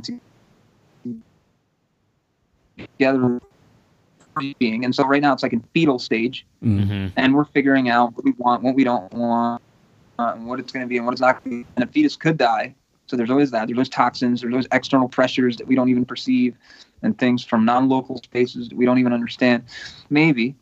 And so I think psychedelics in nature, it's like, it's like the 4D self's way of like telling the 3D selves to become 4D. hmm It's like the hey, Mhm. like take the, the the information in bits, and it's almost like we have this giant zipped fi- cosmic zipped file that we need to unarchive Yeah. one life at a time, and so there's billions of lives walking around at the same time, and so you know we're all individuals at the same time, but we're also one Mhm. consciousness. And, and then we're also like living in our own bubble within that consciousness, but just much like a raindrop hmm falls into an ocean, I think all consciousness make up a totality of consciousnesses that makes up a super consciousness. And so I think we're giving birth. I think we're becoming something higher. Mhm. Just becoming more Or- more aware of forever. what we are. Yeah, it does take forever. Yeah. And we're humans. We're apes and we're humans. And you know, you look at history. We've been violent. You know, we. You know, you look at the Romans. You know, you look at, for example, like Trump attacking the Middle East. Like he just killed another guy in Yemen. He killed a guy in Iran. He kills. You know, he reminds me like if you study history, like if you listen to Dan Carlin, like I was listening to Dan Carlin Yeah. the other day again, and he was you know talking about like the Caesar Hastings and how Mhm. Caesar was corrupt and everybody hated Caesar, but he did whatever and you know not not voted, but you know he's like the emperor, and so he goes to, through all these wars, exterminating, you know, um, the Celts. The Celtiberians, the Iberians, the, the Yeah. Gauls, you know, French, the English, all these people, and uh, you know the Italians are like, oh, we hate Caesar, we hate Caesar, he's corrupt, Caesar, he's a racist, he's a bigot, whatever the hell they're calling him at the time.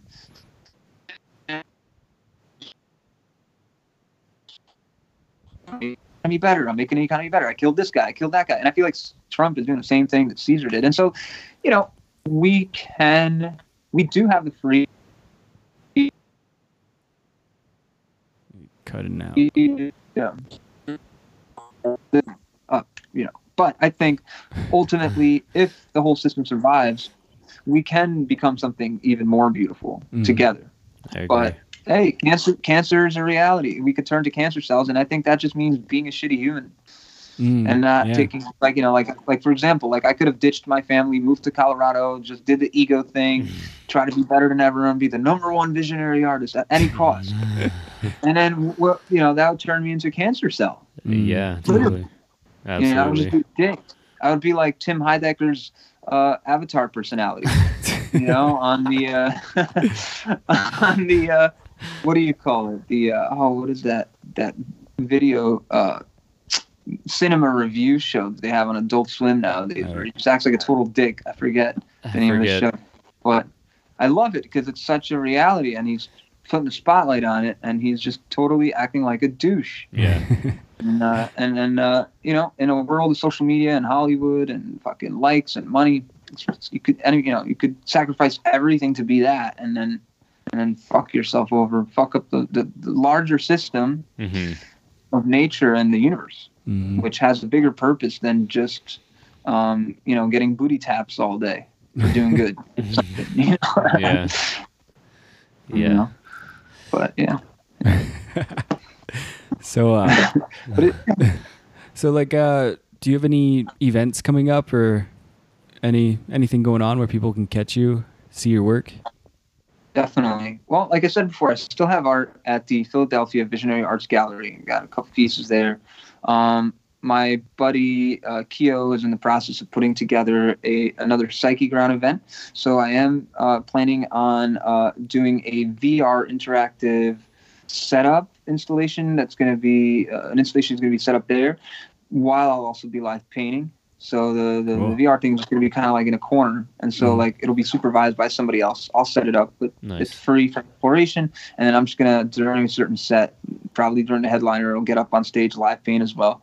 Um, so that's probably gonna happen uh, in the spring, around Okay. April. Okay. We don't know the exact date yet, just because we don't want to step on anybody's toes. And somebody else ended up doing a forest psytrance party. Uh, well, I hate to say it, but somebody stole Keo's idea and then jumped the gun and did one first. And so, but they they don't have a VR thing, but they still took his artist that he wanted to book. Anyway, I don't want to I don't want to talk about that too much. But you know, things are things happen, and yeah. um, the good news is my friend's super professional, and he was super nice, and he went to their party and he hung out with everybody, and he supported Mhm. and he and he he showed face and everything. So, you know, it's the kind of guy that he is. And uh, they took his idea, they threw a party, he went and supported, and they said, "Hey guys, you know, great party." And uh, he's gonna do something a little bit more differently in April, and so I'll be definitely showing some art there, doing some things there. Um, definitely focusing a lot on the on the teaching thing now, because now it's like the peak of the semester. Yeah. Um, really pushing to you know do, do and, and for my students prepping them for for the SIGGRAPH event which happens in the West Coast. So SIGGRAPH is coming up, What is that? and then they just did a so SIGGRAPH, uh, S I G G R A P H, is a an event where uh, a lot of people who create the softwares that we're using come and hang out. It's kind of like a almost like one of those like conventions for like did for like you know program uh, designers, animators, you know uh, graphics people. Companies like Pixar are going to be hanging out and Nice. some types of you know um, studios and pretty much recruiting students and awarding people for uh, creating a hologram, creating a you know a robot or an animation that's really beautiful or something like that. Nice. SIGGRAPH. So prepping some prepping students for SIGGRAPH. We just did we just prepped them for uh, Global Day Jam, Global J Global Jam Day, which is a video game convention for interactivity. It doesn't just have to be video games. I mean, it could be a medical interactivity thing where you learn how to do surgery. It could be a uh, prepare for death meditation where you pretend you're dying with VR. And you know, it could be anything. Sounds Um, cool. but- That's rad. yeah i mean it's it's interesting but uh yeah yeah i i definitely uh intend on uh well let's just say i've been putting a bunch of art aside for another solo soon and i just haven't figured out where i should do my next solo Mhm. and i have i've been just kind of like staying inspired not really pushing the paperwork around and i think i should just get to that and do that again and email a bunch of galleries and see who says yes and Mhm. just roll with that you know Awesome. Uh, yeah Cool. Look forward to seeing what you have in the show, man. thank you. Yeah, if you guys are in philly check out uh you know philadelphia visionary arts gallery. I have art there. Cool. um you know and, and let's see what happens with new conscious. I might come out to colorado and maybe show there. I know i know ryan had some interest in showing me again. He Mhm. did mention i know kurt also mentioned and i know that they've had issues in the past with certain venues and things so um you know we got we got to be patient with such things. And i think you know they're, they're doing their best as humans. I mean you know we all live and we learn and you know um, i'm glad that they that they're still trying to represent artists and doing it hopefully better and better every every time. That's Oh, that's yeah. what it means to be human. Hmm Sure. No doubt. so i'm excited. I want to see i want to see what kurt comes up with. Maybe i'll come out there for that you know. Um, i've been peeping out um, a couple galleries in manhattan as well that are, are really cool um, uh, you know I peep out I mean, it would be it would be a dream to show at joshua liner Yeah. you know what here happens um, but yeah i got to put together a proper pr- proposal the right body of work and and just start that whole process again you know um, but yeah it'll happen soon Cool. Sweet man. Where's the best? Where what, like what are the best places for people to uh, stay up to date with you and your art? Uh, website, well, Instagram. um, definitely check out uh, Calyptus on Instagram. Um, I'm also on Facebook. I have a Patreon, patreon.com slash Calyptus. And of course, my website, artofcalyptus.com. I regularly upload work to that as well. Um, yeah, that's kind of it. I mean, I, I kind of quit Snapchat because it just doesn't really make sense anymore. yeah. Mhm. Um, Instagram sort of has a stories feature and I Mhm. could just post, you know, all the stories on there. You know, get get a wider view. Mhm. I'm a big fan of your um your stories with the polls in them, the questions. Oh, thanks, man. Yeah, yeah. I was I like doing a little bit of interactivity with uh, some of those, like choose this, you know, Yeah. uh, scenario or that scenario type thing Yeah, kind that's of a fun. little dungeon adventure. Yeah, I might might do a couple of those again soon. Actually, it's a good idea. Oh I yeah. might bring it back. Yeah. Well, sweet or, man. or- or bring bring bring up like a celebrity and say, are they super evil or, Or like a super like genius. Yeah, yeah. super genius. Yeah. Yeah. So might do guys, those. follow Calyptus on Instagram. Interact with him. It's Yeah. I'll I'll, post, I'm gonna post more this year. I know that like last year and the year before, I was posting like once a week, once Mhm. every two weeks. mm, This year, I intend on posting more. So Yeah, I'll definitely be more prolific. the Yeah. the algorithms will honor your consistency. Yeah, yeah. Well, it'll feel good to climb hard again. Like, Yeah. cause I feel like you know, I mean, I'm still getting like you know, like hundreds here and there, like like 100 here, 200 there, 300 there, and then some of my good ones have 500, 600 likes. You know. Mhm. But uh, I think if I if I if I push the medias again this year, I could get it to like a thousand, hopefully, finally. yeah. Yeah, You man. know, I'm surprised a lot, you of, a, don't. lot of, a lot of a lot of our friends are doing it. Why not? Yeah. You know, Yeah. Mhm. fuck. Yeah. yeah. Oh, man. but yeah, I'm gonna keep doing you know the teaching thing for now. It's been really really fun. Monday I'm bringing in MadMapper with a projector. I'm gonna show them how to do video mapping, and uh, who Nice. knows, maybe somebody will show up in Colorado at uh, Red Rocks, you know, Hell yeah. hanging out over there Be with some awesome. mad mapping uh, capabilities. Yeah. Sweet. But uh, Hell yeah. Teaching the youth. yeah, well, you gotta, gotta give some some back, you know. Mm. Absolutely. Well, yeah. probably won't. Uh, I'll probably go through a phase where I work on a huge project in the future. Right now, Mhm. I'm saving money for that. Mhm. So I'm also keeping note of like all the what the best students are, and then in the future plan on hiring them.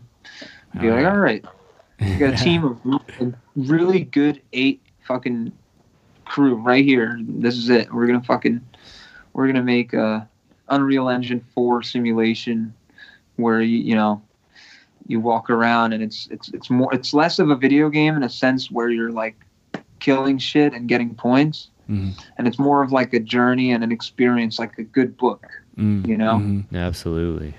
Man, that would be sweet. yeah like a journey for for the viewer yeah, let's see where it goes i know hideo kojima i know hideo kojima is doing a great job with death stranding Yeah. i know he was you know He was Metal Gear? mocap people and hmm? Was- yeah he, he was a creator of metal gear Yeah, yeah. he ended up taking a bunch of actors like Norman Reedus and uh, Mads Mikkelsen and all these people, and he like scanned their faces and used mocap suits, and you know he painted a whole picture, and he made a beautiful uh, narrative, almost like a book, kind of Mm-hmm. stylized, kind of video game experience. Cool. And it was, you know, also very inspiring. And I think it would just be really cool. Like, imagine, you know, doing like some kind of like interactive reality where uh, you, uh, you know, get abducted by, uh, you know, the uh, fifth dimensional uh, elder beings and they test you and they put you through these trials to see if you're worthy of like saving the universe. And then you go through all these crazy trials. Now, this is what you're up against. And they show you this crazy reptile eye with like black ooze. And they're like, you have to like, exercise that and then like you know you go through all these bitches and crazy things and i don't know like i, I always kind of wanted to make something where people have to interact with the storyline because i feel like movies are very passive books are very passive Right.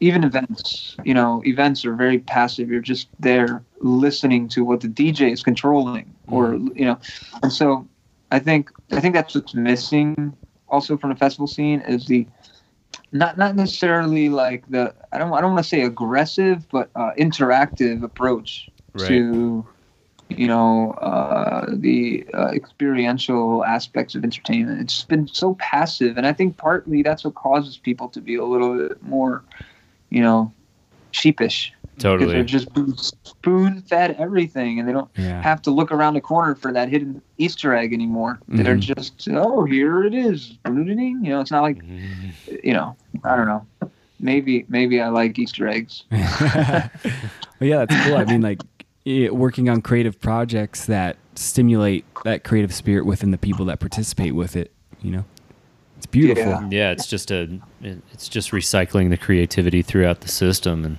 Mhm. putting it right back in there. Hell Yeah, I think that's a great idea, man. I'm looking forward to seeing what you create. And uh, yeah, thank you again for coming on the podcast. yeah. Thanks, man. yeah dude, likewise thank you for having me and i can't wait to see what you create as well man I, those murals are awesome and, and and john man you're a great dude you know great to talk to you first time here and Yeah, for you know, sure, it's been a real pleasure Nice you to meet you. i really uh you know hope you guys uh keep doing this podcast man because it's pretty dope Thanks. and thanks. uh, you know, thank you, thank you for being yourselves. Thank you for putting this spotlight on for artists and people that are doing their thing. oh, And yeah. uh, because you, you're not Joe Rogan, you, you don't have millions of dollars. Not yet. We're working on it. You just wait. Yeah. Not yet. Yeah. Soon. Soon. yeah. Hell yeah. Well, and hey, who knows? Maybe one day we'll have Joe Rogan on our podcast. exactly. right? You know? Yeah. We should get we should get JP Sears. I That dude's that. hilarious, dude. Mhm. Have you seen the coronavirus video that he posted on YouTube? No. Please watch the coronavirus video by JP Sears. I love it. It's fucking awesome. JP Sears, man, I wish you could get it. He's too he's too up there. I you know, maybe. We'll get him. We'll get him one day. Yeah. Yeah. Why not? Uh, he's Figure it out. he's very adjacent to like people we know. I'm sure there's someone listening right now who knows JP Sears, or maybe not right this minute, but when we release it somewhere in the future. we gotta get him we gotta get him to just sort of just go crazy. Yeah, You know. Dude, that's a great. That was actually a great guest idea. Yeah. I think we let's should it. do that. Let's go for it. Yeah. Maybe one one of the days he's in Colorado. Yeah. Just snatch him. Just kidnap Just him. kidnap put a bag over JP. his head. Just fucking put a bag over his head. Throw him in a van. No one will drive him care. in Boulder or wherever. Yeah. You know. Uh, To all the listeners out there, we do, we do not condone kidnapping. yeah, we don't want you to kidnap JP Sears for us. You can't. He's the guy's buff, man. He's pretty strong. Have Yeah. you seen the legs on that dude? He's, No. he's not.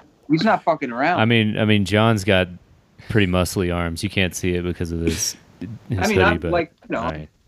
My legs were doing pretty good too, but but JP Sears a little tougher. Yeah. He's probably tried. Already. People have probably tried to kidnap him before. So, anyway, Possible. thank you again, man. It's been a real pleasure, and uh, keep on crushing it out there in in New Jersey and New York. Yeah, like, I'll come so out, man. I'm gonna travel more this year. I'm gonna come out more. It feels right again to just fucking, you know, push it and be full throttle. And uh, I'll. I think once the winter kind of ends and spring kind of kicks in, Mhm. you know, I was born in i was born April 16th. I'm an Aries. I'm gonna feel in my element. I'm a late April Aries, so I'm like, you know, I've hit my head enough times to know not where to hit my head anymore because I'm like April 16th, almost Taurus. So I'm like the wi- you know they like to say the third decadence of Aries is a spiritual Aries because it's the wiser Aries. Mm. And so uh, late April, I'll feel in my element. I'll be more ready. I'm gonna travel and come out. I'm gonna visit you guys. We're gonna hang out.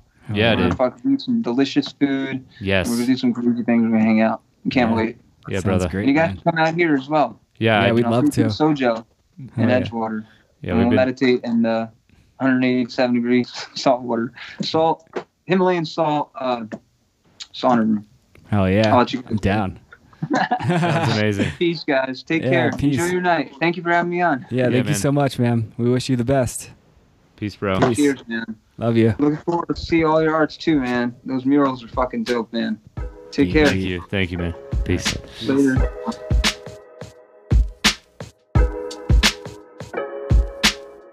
Thanks for listening to another episode of Artsy AF Podcast. For additional images and notes on this episode, you can check out our website, artsyafpodcast.com. And you can find me, Andrew Norris, at andrew.norris.arts on Instagram. And andrewnorrisarts.com is my website. I also have links on my website to episodes as well as all my best paintings. And you can find me, John Speaker. My website is johnspeaker.com. On Instagram, I'm at John Speaker, and on Facebook, John Speaker Art. And we want to give a special thanks to Blair Speaker, John's lovely wife and creative director of the podcast. She also updates the website and does all the podcast notes. So thank you, Blair. And we'd also like to thank Tyler Billman. He created uh, music for this podcast. You can find Tyler on SoundCloud and Instagram. His name is Get Billsman. That's G E T B I L L S M A N. Thanks again for listening. Peace. Thank you.